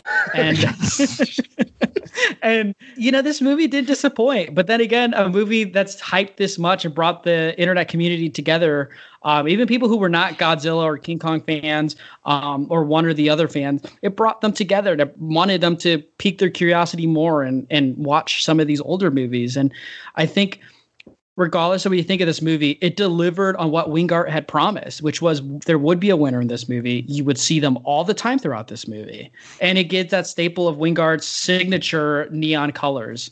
Um, I, this movie was great. I loved it. Five stars from you on Letterboxd. Five stars for me is my um, biased opinion on movies. You gave this movie the re- five stars on Letterboxd. Yeah. real? But that's David, 'cause- hit up my Letterboxd, fam. Like, check out what the boys post. on Letterboxd. Yeah, I do. Yeah. Yes. Because uh, to to quote Chris, I do think you said like it's the blockbuster to end all blockbusters. and here's here's the thing about this movie though um i just think i think it just kind of gives everything whether you're a fan of these movies or not it gives a little bit of something for everyone to put in you know and it just so happens to also look like such it looks so great as a movie i saw it I it's funny this movie dropped on a Wednesday, which was funny to me. I stayed up till like three or four in the morning on a on Tuesday, so technically Wednesday, and I saw it as soon as it dropped on HBO Max. I started watching the first thirty minutes and then fell asleep because it was like four in the morning, and then fell asleep. Called off work till come in later in the day, and then watched the whole movie. and then I saw it in IMAX um, later. I risked my life and watched an IMAX, and it was glorious. Hell yeah, brother! How good? Oh, sorry, Kate, David. Your thoughts? Uh, no, I, yeah, I liked it a lot. I uh, my my thoughts really aren't that complex on it, but I think it's because it is the least complex movie of all of of, all of them, just in terms of on on every level. I, I think it's insanely enjoyable. I think it's like a, a very broad, crowd pleasing movie. I there's a there's a YouTube channel I like called Up from the Depths, and this dude is just all you like them. Okay, cool. So he's all in on kaiju stuff, and I've been enjoying his videos. And he did like a 15 minute just like audio thing that I'm assuming he recorded right after he watched it, which was just like his initial thoughts. Uh, and he said something in there where I was like, oh, I hadn't thought about it that way. And he's totally right. Where he was basically like, this is a movie for kids. Like this is a kids movie, uh, but it it works. It works for adults too because it taps into the stuff that you like as a kid. Um, and I mean, I I experienced that in a very literal way with watching it with my kid. Like I mentioned, we've been excited about this movie, and yeah, it came out on on what a Wednesday, and he has he has preschool three days a week, one of them being Wednesday. So he woke up at seven and you know woke me up and was like, you know, Godzilla versus Kong. So we ran downstairs and watched. You know, like 40 minutes of it before watch basically through the first fight on the the carrier ships or whatever, and then he had to go to school. So I watched ahead kind of for Skull, Kong Skull Island reasons, where I was like, I don't want to see someone get ripped in half and then he has nightmares or whatever. Um, but didn't really need to worry because it's it's a it's a very kid friendly, enjoyable you know kind of movie, and everything is telegraphed so well through both kaiju, especially Kong, obviously, but Godzilla's got a lot of personality too uh, in this one, to where you know he doesn't need to understand or know about the hollow earth stuff or about apex or any of the other stuff that they throw in there i mean it's it's it's a it's a pro wrestling match in in the best way like it is as ba- basic as it gets and i had a feeling you know and they had teased this in the trailers um that there was going to be a you know, they fight each other, then they team up to fight something else scenario going down. And then they had obviously teased Mecha Godzilla. So I, you know, was already planting that seed and explaining to Daniel, hey, there's a robot Godzilla and telling him about and showing him some of the older clips and stuff.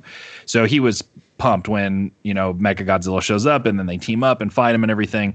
Um, so there was, you know, I was able to experience it watching with him. But then for me, uh, as an adult, the stuff that I loved about this one is I mentioned before this, this movie has like zero sense of scale, but I kind of love it for the reasons that he abandons all of that. Like they move and and hit buildings and each other at a speed that I'm not like a, a Neil deGrasse Tyson stickler sciencey guy, or I'm like, well, this wouldn't be physically like this is not a physics. Why thing. are you looking for plot holes, David? I'm not looking for plot holes. I I love that I love that he ignores like what is it called? Um, is it like the parallax effect where like when something's that big it looks like it's moving slowly uh, because the of of science I don't know. Uh, so there's there's that thing which is why these are like lumbering movies a lot of times. In this movie they're like hitting 10 hit combos on each other and like they're just like they're moving so fast and smashing through buildings and stuff and it's it it is weird when you notice how off it feels because they shouldn't be moving that fast. But at the same time, it's one of those things where it's like, I've never seen that before in a kaiju movie. And I've never seen that like visceral speed that it's super appealing. Like the the first time I watched it, I was like my, the entire time I was like, "Oh my gosh, that's crazy!" And like uh, Wingard does those uh, those like Creed boxing shots where like the camera is like uh, it's almost like the Requiem for a Dream harness shots where it's like on their face or whatever and it's like moving next to them and stuff. Like it has an energy and a kineticism, if that's a word, to the fights that is so different than all the other movies and so much fun that um it doesn't matter that it doesn't really make sense. It's it's just it's so unique, I guess, is Yeah. the word I'm looking for in that way. And it's a super satisfying fight. Um, beyond that, I really liked all, a lot a lot of the concepts in it. Again, characters are you know I don't even necessarily think about that, uh, but I love the Hollow Earth stuff. Like that was seeds that were planted in Kong Skull Island, um, and they paid off here. We get to see all that stuff, which I thought was really cool and looked great. Um, and uh, Lance Reddick is in it for 35 seconds, which was very strange. He's literally in it for like 20 seconds and says a line, and then you never see him again. Um, yeah, it's a lot of fun. I, I I thought it was really cool. Yeah. Okay, so it sounds like you guys, like anyone listening today, if you were a Godzilla versus Kong naysayer or didn't enjoy it, you're not going to be happy you stuck around this long because, boy, I love this movie. and uh, I love it in the sense that I did give it a three and a half. Uh, I know, David, you did as well. Yeah. Um, but that's because, like, this movie was heart. never going to be higher than that for me. Like, to, like just, and it shouldn't be. It should be, this is exactly what I have always wanted from this universe. Granted, if you go back to 2013, you could, and if you were to talk to me then, I'd be like, no, give me a dark, gritty Godzilla. Like, I want the Dark Knight, but Godzilla. Like, that's what I want. Like, and that's why I love Joker so much. Um, no, man, I, I thought this movie was just a ton of fun. And uh, I obviously, I went into this thing being in the minority, being like, First of all, I would say, yeah, I'm rooting for Kong because I like King. Like, I love Godzilla, but like the Kong Skull Island, the movie was just so much better. And I love that look of Kong. I love that character of Kong, like what Jordan Vogt Roberts created. I just love his design. I love everything about him. And like you had said before, David, I believe it, that he's sympathetic. Like you actually, you can you can latch on to him so much so that like I, I saw this movie in the theater with Courtney, and she was crying at the end, and I was like, "There's no fucking way anybody could cry from this movie. like, this, this is a movie that's for." and but I love in this movie, which is is cool. So he he's directly communicating. He's not speaking, but you know, with vocally, but he's he's signing, and you get subtitles for him talking with the little girl. So there's a even another layer of his humanity that they add to it. this movie is Kong's movie, rightfully so. I do feel like it is more of a Kong movie than a Godzilla movie, but at the same time, that like we're splitting hairs by screen time because you get tons of both of them. But like Kong offers the heart and like the personality that the audience can latch onto, um, unless of course you're one of those dummies who whines about how much better Godzilla is than Kong. Bruh. Guess what, Uh, bozos? Guess well, see, what, that's- bozos? This movie's called Godzilla versus Kong, so we're gonna have both of them. Well, and that's the thing that I think is great about it is that if if you are somebody who loves Godzilla more than Kong, it definitely satisfies on that level too. Like Wingard in interviews has referred to Godzilla in this movie as a heel, using a, a pro wrestling term, which I didn't even think about when I made the pro wrestling reference earlier. But he's very much he's very much a heel. Like he's he's still like insanely likable, uh, and he's not really bad, but he's he's the antagonist kind of. And so the way that the movie plays out and the way that the fight scenes play out and the results of those fights and the way it's all structured, I feel like no matter which side of it you land on, it's still very satisfying. Like ev- everybody gets their moments in the movie. True. Yeah. I totally agree. But the thing is, like, for me, if you put together Godzilla 2014 and King of the Monsters, you put those together and you wouldn't even get half as good of a movie as Kong Skull Island. Like, that's where I'm at. Like, just that's how much I love that movie. But I still like, man, the Godzilla scenes. Like Godzilla has. I'm with Chris and saying that he's never looked better. Also, I, I'm happy that you saw it in the IMAX. I'm sorry to hear that you don't care about human life, Chris. But, but um, but like, how good? How good did this look in the theater? Like, I could not. I can't think of a movie better to return to the theater from for myself. Like I'm obviously it's it's going to be a while till I go again, but like that that was one of the best theatrical experiences I've had because I felt like a child watching this movie in the sense where like the human stuff like I'm like whatever man. Like people bitching about the human stuff in this movie, I'm like get out of here. That's like 10% of the movie. Like there's like virtually none of that in this movie. And even when they are happening, Wingard and like the people who wrote it, they make it so it's like, hey, this character's here for this reason, this character's here for this reason, this reason, and that's it. They're all archetypes. They're all just terrible, like cliched, like that. What's her name? The what's her name? Eliza Gomez. Um, oh, from Baby Driver. Yeah. Yeah, that terrible movie, Baby Driver. Gonzalez. Um, do you like Baby Driver? no, and Chris love loves Baby it. So I always talk about how Oh. much Baby Driver sucks.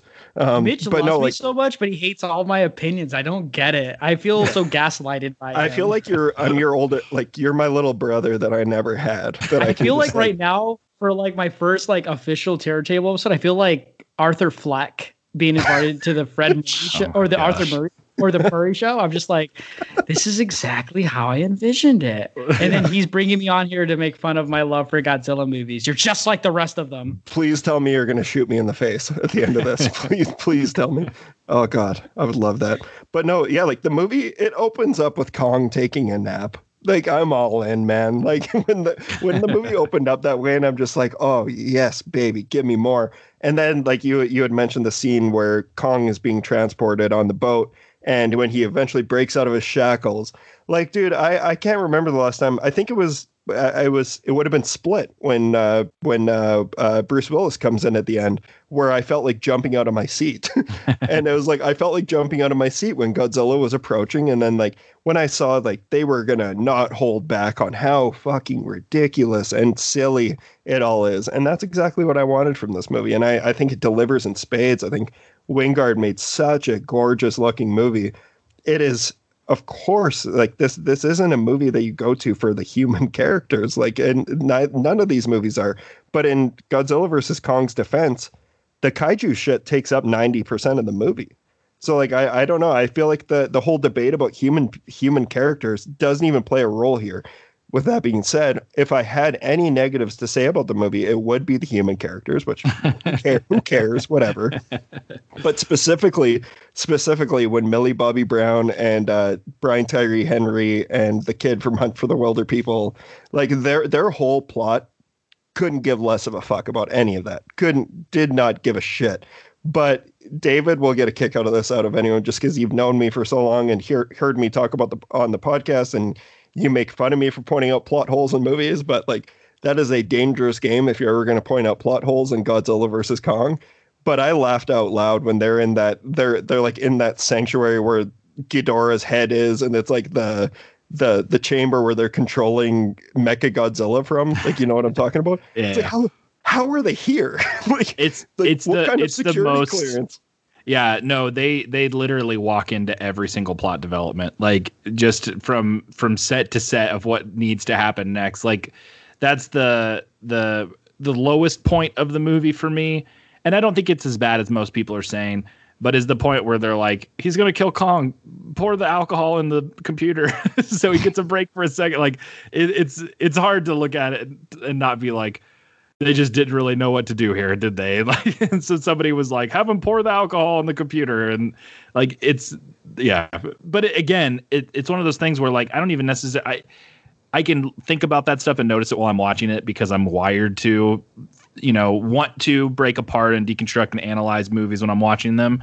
But at the same time, man, like tone and I know you're saying this too, like tonally again, I keep going back to this, and I don't mean this in a in a negative way, but like it's a kids movie. like it totally that's something is, that too. needs to happen then. And and I don't mean that in a reductive way. I think it's an awesome movie that all, all ages is probably a better a better way to say it, um, because it's not a kids movie in the in the idea that it's like you know talking down or condescending or anything like that. No. Um, but it's very much a like you know your standard. When I saw the running time, I was like, man, an hour and 50 some minutes. Like I, there, this is going to be bloated. It's an hour and a half. There's, there's like 20 some minutes of credits. Like it's, it's very much a three act structure, you know, Mm. point to point, connect the dots kind of movie. Yes, that's all we need.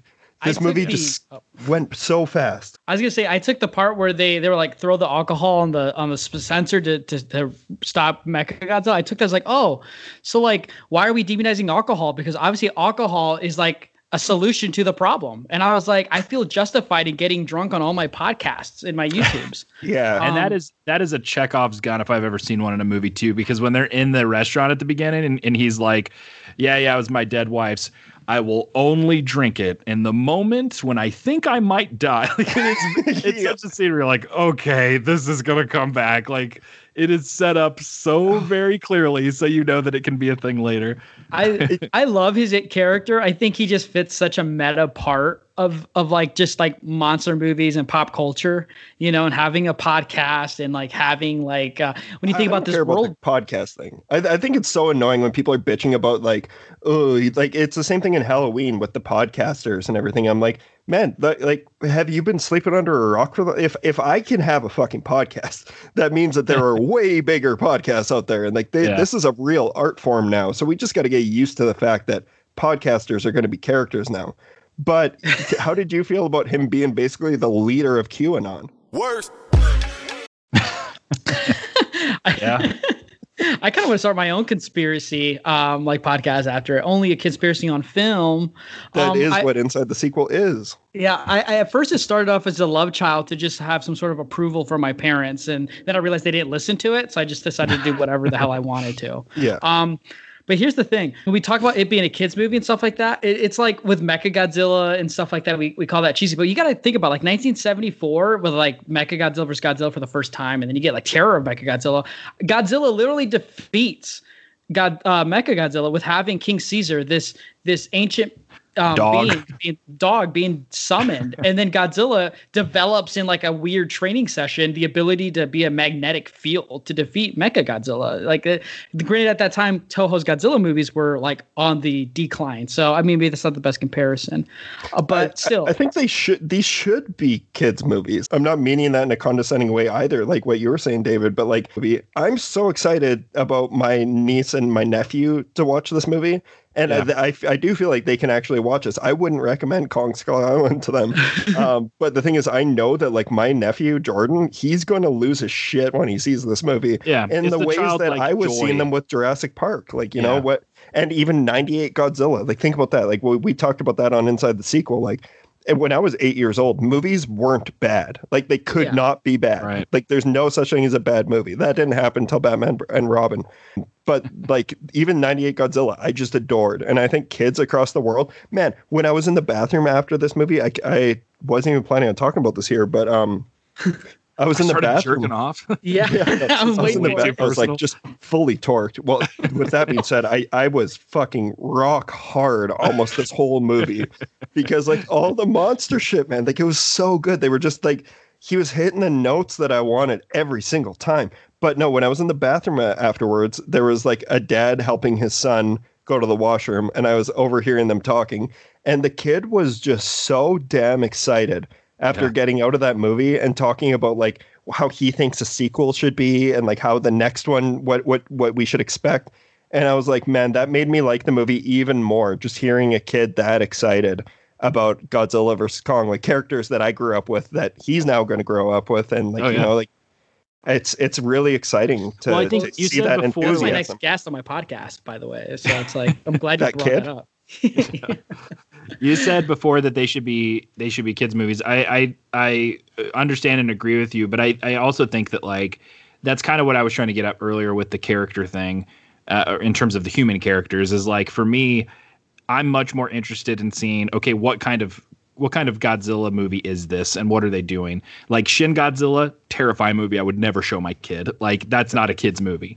Uh, it's a nasty, gross, uh, like terrifying existential Godzilla movie combined with a satire of Japanese politics. like it's a weird combo, but it's definitely not one. Now Daniel's seen clips from it and immediately is like, "Can I watch this?" I have a Shin Godzilla Mondo poster behind me that he talks about all the time. Like it's it, there's he's interested in it, but I'm not going to show him that movie that's to me the like the character thing is like why that whole thing is irrelevant. It's because it's like what kind of movie are they they doing? Even down to like the netflix eh, anime stuff. Like they did those godzilla movies the anime movies mm-hmm. and they're coming out with this new anime series which looks like the most like colorful bubblegum pop like it's called singular point i think like godzilla anime kaiju filled thing ever that tonally seems like it would never be a godzilla thing. I think it's a i think it's a, a subgenre that you can do so many different kinds of great stories in and and succeed. And obviously a lot of them don't but i think that you know you can hit so many different tones. And even in these legendary monster movies i think that this one and king of the monsters are probably the two closest tonally but the ones before that are doing different things and are doing them at different levels of success. But ultimately you can't go wrong to your point mitch with making it a like a, a very simple, straightforward thing. These are going to be two giant monsters that are going to fight, and you know they're going to then team up and fight another you know cool monster. Everybody goes home. Like literally, Godzilla walks back into the ocean, and Kong goes back to Skull Island at the end. Well, and that's so satisfying and fun, and and yeah, just a good time. I think, yeah. And uh, when I said like it's like throwing back to the original Mecha Godzilla vs. Godzilla, it wasn't like a knock on like it should be a kids movie because those Toho movies realize we make money by making these movies cater to younger audiences with enough with enough um homages to the older movies for the older audiences because these movies were coming out during festivals to to, to kind of because these were movie these movies were coming out a year like years between each other like one, uh, one after the other. And uh with this movie what i liked about it was because mecha godzilla is cheesy like that um just i hate that word but you know to say for lack of a better word it's kind of like an homage to those original ones. And god's and king kong being carried by helicopters into antarctica is an exact um, homage to 62 King Kong versus Godzilla. And what my point was that Wingard did his homework. And that's why I really like this movie a lot is I felt like with these legendary movies, they are such different takes on what the original source materials are. Not to say that they're better or worse, but um, it's a nice change of pace in a way because they they they legendary kind of owns it in a way. I feel like they kind of stutter stepped it a little bit because they couldn't decide, well, do we want to make something serious like 54 or like 8, 9, 84 you know like do we want to make godzilla like this thing because in my opinion the best godzilla movies are the serious ones because godzilla is a serious character but in pop culture he is a guy in a suit sumo wrestling and that's just what it is because that's It's a lot right? like Freddy Krueger too, where it was like a very serious thing at the beginning, then it became a pop cultural thing, and they shifted the tone. And yeah, Mhm. But then you also, you got, you got to toss in how it's Godzilla versus Kong on a blockbuster scale for mass audiences. That's it. That, that's what I mean by saying that this should be geared. Like I'm o- totally okay with how uh, child friendly this movie was. Oh, Um, yeah. But Oh, yeah. but with that being said, like my that my main negatives to say about the movie would be like Brian Ty- Tyree's character, like being the comedic relief. Like I didn't find a single fucking thing that any of these characters said funny. But I'm not a also a sophisticated thir- movie. I'm a 30 year old man. Like, Right. so it's like, why? Like, I'm sure that there are so many parents taking their kids to this movie, or you know, for like friends, teenagers going and loving the humor in this movie. And I think that that's like obviously that that's not without merit on its own. Uh, it's just personally not for me, but I can look past that stuff when everything else is like just fun and just Right. enjoyable. And that's the thing with legendary is like i was kind of like really frustrated with early on because i couldn't tell what they were going for when they had this. It felt like they had the license and they didn't know what to do with it. And they're like put something like everyone knows about godzilla because it's a godzilla movie. And then kong came out and then they did something completely different. They saw it sold and it was doing well and people liked it. And then they went kind of like a step back but i still like uh, King of the Monsters, they did a step back, but King K- Kong versus Godzilla feels like they finally owned what they were trying to do. They're trying to do something different from the source material of licenses that they have, and they ended it on such a high note. That's why there's no after credit scene. And Wingard went out and put out said this is a crossroads crossroads movie. Like, do I want to make more? It could end like this because I think it accomplished what Legendary did. They they wanted a big studio to have these things and finally put something of value out that made money, right? And I, I think it really did accomplish that. And I think Kong versus Godzilla is like, and I said it in my review on Letterboxd. I think Wingard has shown how to make a versus movie because you get things like Alien versus Predator, S- Superman versus Batman, and previous versus movies and crossover movies. And I think he X puts a versus staple. Sever. he makes he makes an argument like this is how you do these movies, you know. And of course, there's going to be a bias towards Kong because Kong only got one movie in this, and King, Godzilla got a second movie already before it. So it makes sense why this is a Kong movie because I see people on the internet complaining about this is just a Kong movie. There's no love for Godzilla. Well, it's like Godzilla won the fight. Spoilers, everyone. Like, of course he would, but Well, I mean, just complain about it on the internet enough, and I'm sure you'll get a five-hour cut of it on HBO. and, and I'll be leading the charge 100% there. Release the Godzilla cut. Like, what are you talking about? He's in 90% of this movie. Yeah, no, I don't know that I have any other big, big thoughts on it. I liked the the reference to the uh, King Kong versus Godzilla, where he shoves the axe down his throat. He like shoved a tree in Godzilla's throat in the original. It was like a Prime branch or example. something.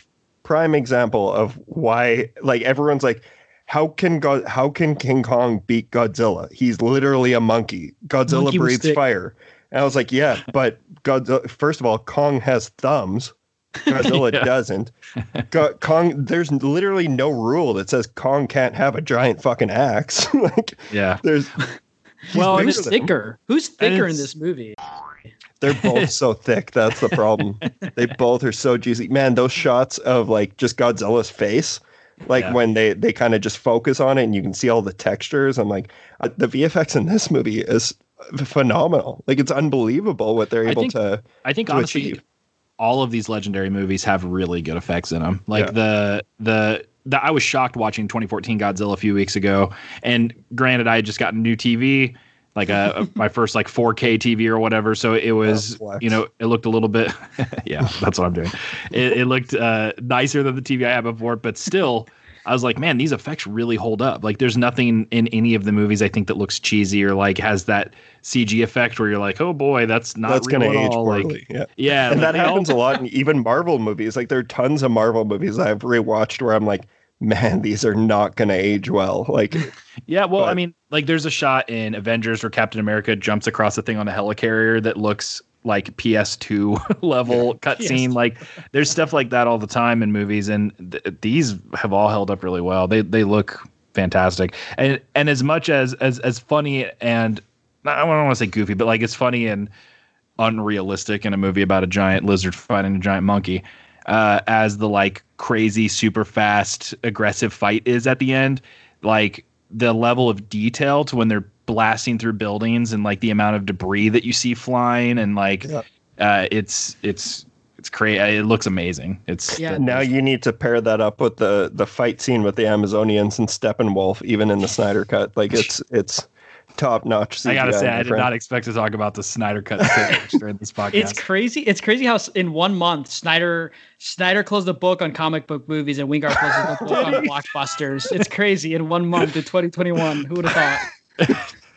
no, but bottom line, I I think Godzilla versus Kong is an absolute blast. I'm so happy with the result and what we got out of it, and uh, it sounds like both of you guys have seen it twice now.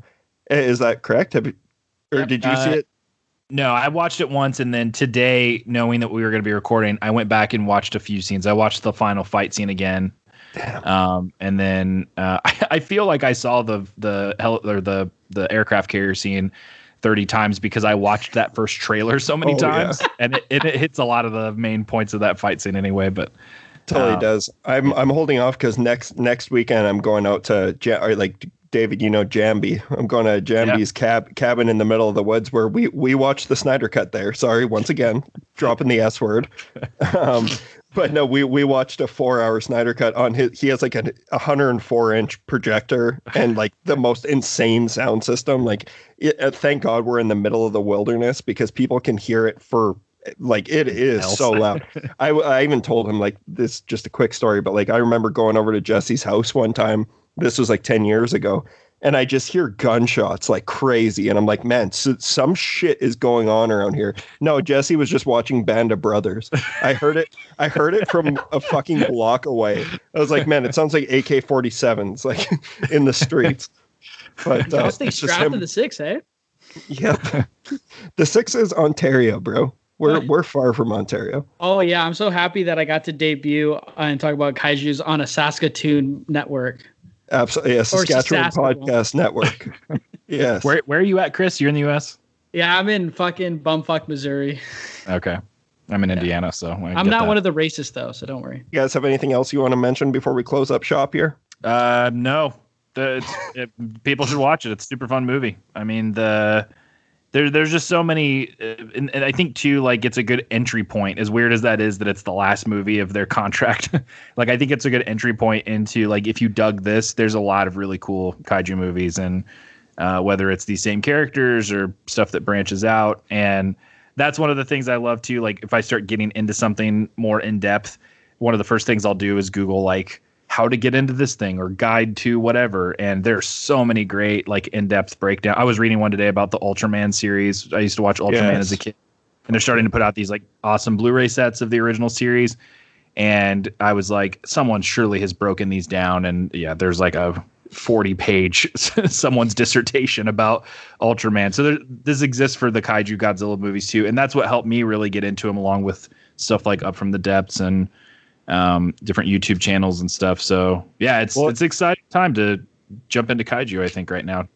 Absolutely. Yeah. You don't you don't have to have been a fan forever to get into it. Like uh and like just like you said, you can find anything on the internet. If you really want to know more about ten thousand BC, like if you want to be a hardcore ten thousand BC stan, you can just listen to Inside the Sequel. That's true. Um, yeah. But I'm no, yeah. for I- the, pre- the next sequel that is 9,999 BC. I do have to. I I do have one more thing to say, and this is going to sound like a joke, and I do, I don't mean it as a joke at all. Uh, but if if you want something else that tonally is like a great kids like fun kaiju monster thing, the I don't know if you watched this back in the day, Mitch. I watched it back in the day, and then I recently just got the DVD of the entire series for like four dollars, and I've been watching it with Daniel. The accompanying cartoon that they made for the '98 Godzilla movie. Did you watch so that? good. Yeah, It's so and- good, dude. and and I recently watched them actually because like I, we didn't even talk about that on the inside the sequel episode, but I sent Chris a I think I sent you a Snapchat the day before that was just like gotta like I'm boning up on my animated series. Like that animated series is so good. Yeah, it's great. It it, it boils down all the fun stuff about it, and uh, it's it's surprisingly way more respectful of of the franchise than the movie was. They and, and they just kind of retcon the movie in a way. Yeah, Um, it's a new Godzilla because the one in the movie dies, so they find an egg, and it's and he like uh uh what's the thing that the wolf boy does in Twilight to the baby imprints. Oh, Uh, I've never seen those movies or read the books. I just know that's a thing. Yeah, he like imprints on Patrick Tatopoulos, so then it's like a good Godzilla that like protects them and stuff. And it has a lot of the same kind of fun vibe. Like every every episode, very simple setup. He's gonna fight a monster. Um, so I've been enjoying watching that with with my kid. And to quote Boozy, he humps lots of buildings in the animated series. yeah, Like that's his thing. Godzilla's humping buildings, even though I mean, it's it's in the is it opening a she? song. He curls up. Uh, Is it a you, she in the you sexist yeah person. in the I don't- I, I'm I sure don't Chris know had to how edit Godzilla the identifies in the animated series, but I yeah I don't remember. Are they always? That's the big plot point in the movie, right? Is that Godzilla's asexual? Oh yeah, yeah, but well, in the someone is like, one- "What does that mean?" And he's like, he, "They can reproduce without having sex." And Audrey's like, "What's the fun in that?" I I remember so I haven't seen that movie in decades, and I remember so Oh much. my god, yes. yeah, no, and that that that's a testament to how fucking impactful and profound Godzilla 1998 is. Genre. Um, I love how But Mitch no- was like, we didn't talk about that on Inside the Sequel. Like, why do you sound so surprised you were disappointed to be on there? That's that's part of the show. I love being on Inside the Sequel. Stop putting my friend down.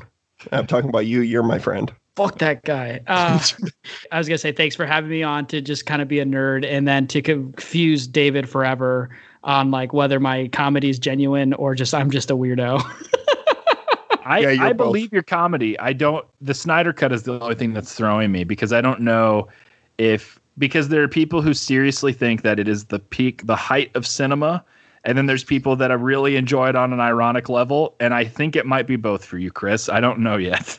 I'm I'm still on Twitter. Hashtag release the the Snyderverse and hashtag release the Monsterverse. One hundred percent. Yeah, that's that's what I wanted to touch on. But first of all, I just want to say that I do know a lot of people who uh, really just really enjoy the Justice League Snyder Cut, which is awesome. Like I said, I've seen it three times now, so there's not I, I can only complain so much. I did enjoy it more the other times. Uh, before we close out, that's one last question I want to talk about.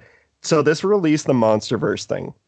This is now making me not want another Godzilla vs Kong movie because I'm I mean, like, they what what is is this a real thing? People are Yes. saying, or tweeting Yes. this. What are they? was, what are they it was tweeting? trending.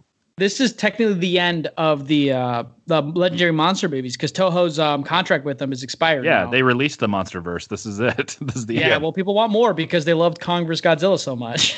That's Yeah, basically and what it is. Okay, so they're just hijack. It's like when people say like Comicsgate, and it has really nothing to do with Watergate, but they're just riding the the exactly- phrasing. Okay, all right. Yeah, If enough people bitch and moan, they'll get exactly what they want. And I'll uh, release the MonsterVerse. I'll grab my Godzilla figures right here and I'll have them fighting each other and I'll write a little script for it and we'll just keep putting them out. It sounds like Mitch released the MonsterVerse in the bathroom after the movie too. So I mean, you can go about that hashtag in a multitude. it's true. Of ways. It's true. I totally did. I kind of. I hope if there's going to be another one, it's not because of fucking neckbeards on Twitter. I really, really hope Well- that we get. I hope we can just get movies the old-fashioned way. I'm honestly pretty, and I know this isn't going to be what people in the states probably are going to want as a majority, but I'm I'm excited to see what Toho does with it again. Um, like, and I don't know that they couldn't make movies. I know that they did this deal with Legendary, um, but like Shin Godzilla was so exciting, and Did to see they? what So they- was that just Toho? Yeah, Yes. that was them. Funimation yeah. Toho. Yeah. Oh god, that movie is so good. So, So, I'm excited to see what they and they've obviously stayed in the animation stuff. I, I I watched the first of those three Netflix movies and I liked it. I thought it was fun. It's very sci-fi. There's like alien races in it and like Are you talking about the anime? Yeah, they did three animated like anime movies. I watched the Um, first two and I didn't really care for them. I only watched the first one. Uh, there's a bait and switch in the first one that's great when they get back to Earth and it's overrun with monsters. And they're like, Godzilla's here somewhere. And they find him and they start fighting him. And they take all of their resource. This is a spoiler. They take all their resources basically to kill him. And then a giant uh, foot stomps on him. And you realize that this was like not even Godzilla. It was a little baby one. And the real Godzilla is like 40 times the size of the one they're Oh, I like that. Yeah. Uh, Talk so about there's- scale. yeah. Size does matter. turns Yeah, out. that's- that's right. I remember walking through. I grew up in South America, in Brazil, and I remember walking through the mall uh, with my family, my my my Christian missionary parents. That's why they were in Brazil, and asking my it, both of my parents because that was on the poster at the time. Got that Godzilla movie. Asking my dad like, "What does that mean? Size does matter." and my dad having to awkwardly come up with a fake explanation so he didn't have to be like, "It's about dick, son." like, Yeah. This is, this is why a I'm still a virgin. It's because of that whole pro- product line of just size does matter, and I kind of always thought Well, I can never compete yeah. with that. you have like, erectile dysfunction every single time you try to have sex. You remember size does matter, and bold uh, of you to think I could try and have sex. I've barely been able to meet a female in my life. well, we live in a society. I mean, Joker movie, so you fuckers. Fantastic movie. All right, Cable, plug your shit, boys. David, uh, where can people reach out to you online? Because they should be following. If you're at all into comic books or horror, you should be following David Hopkins. Thanks. Uh, yeah, at DC underscore Hopkins on uh, Twitter. Everything on social media for me is DC Hopkins because that's my um, my industry credit name. There It's was already your a, name on this episode too.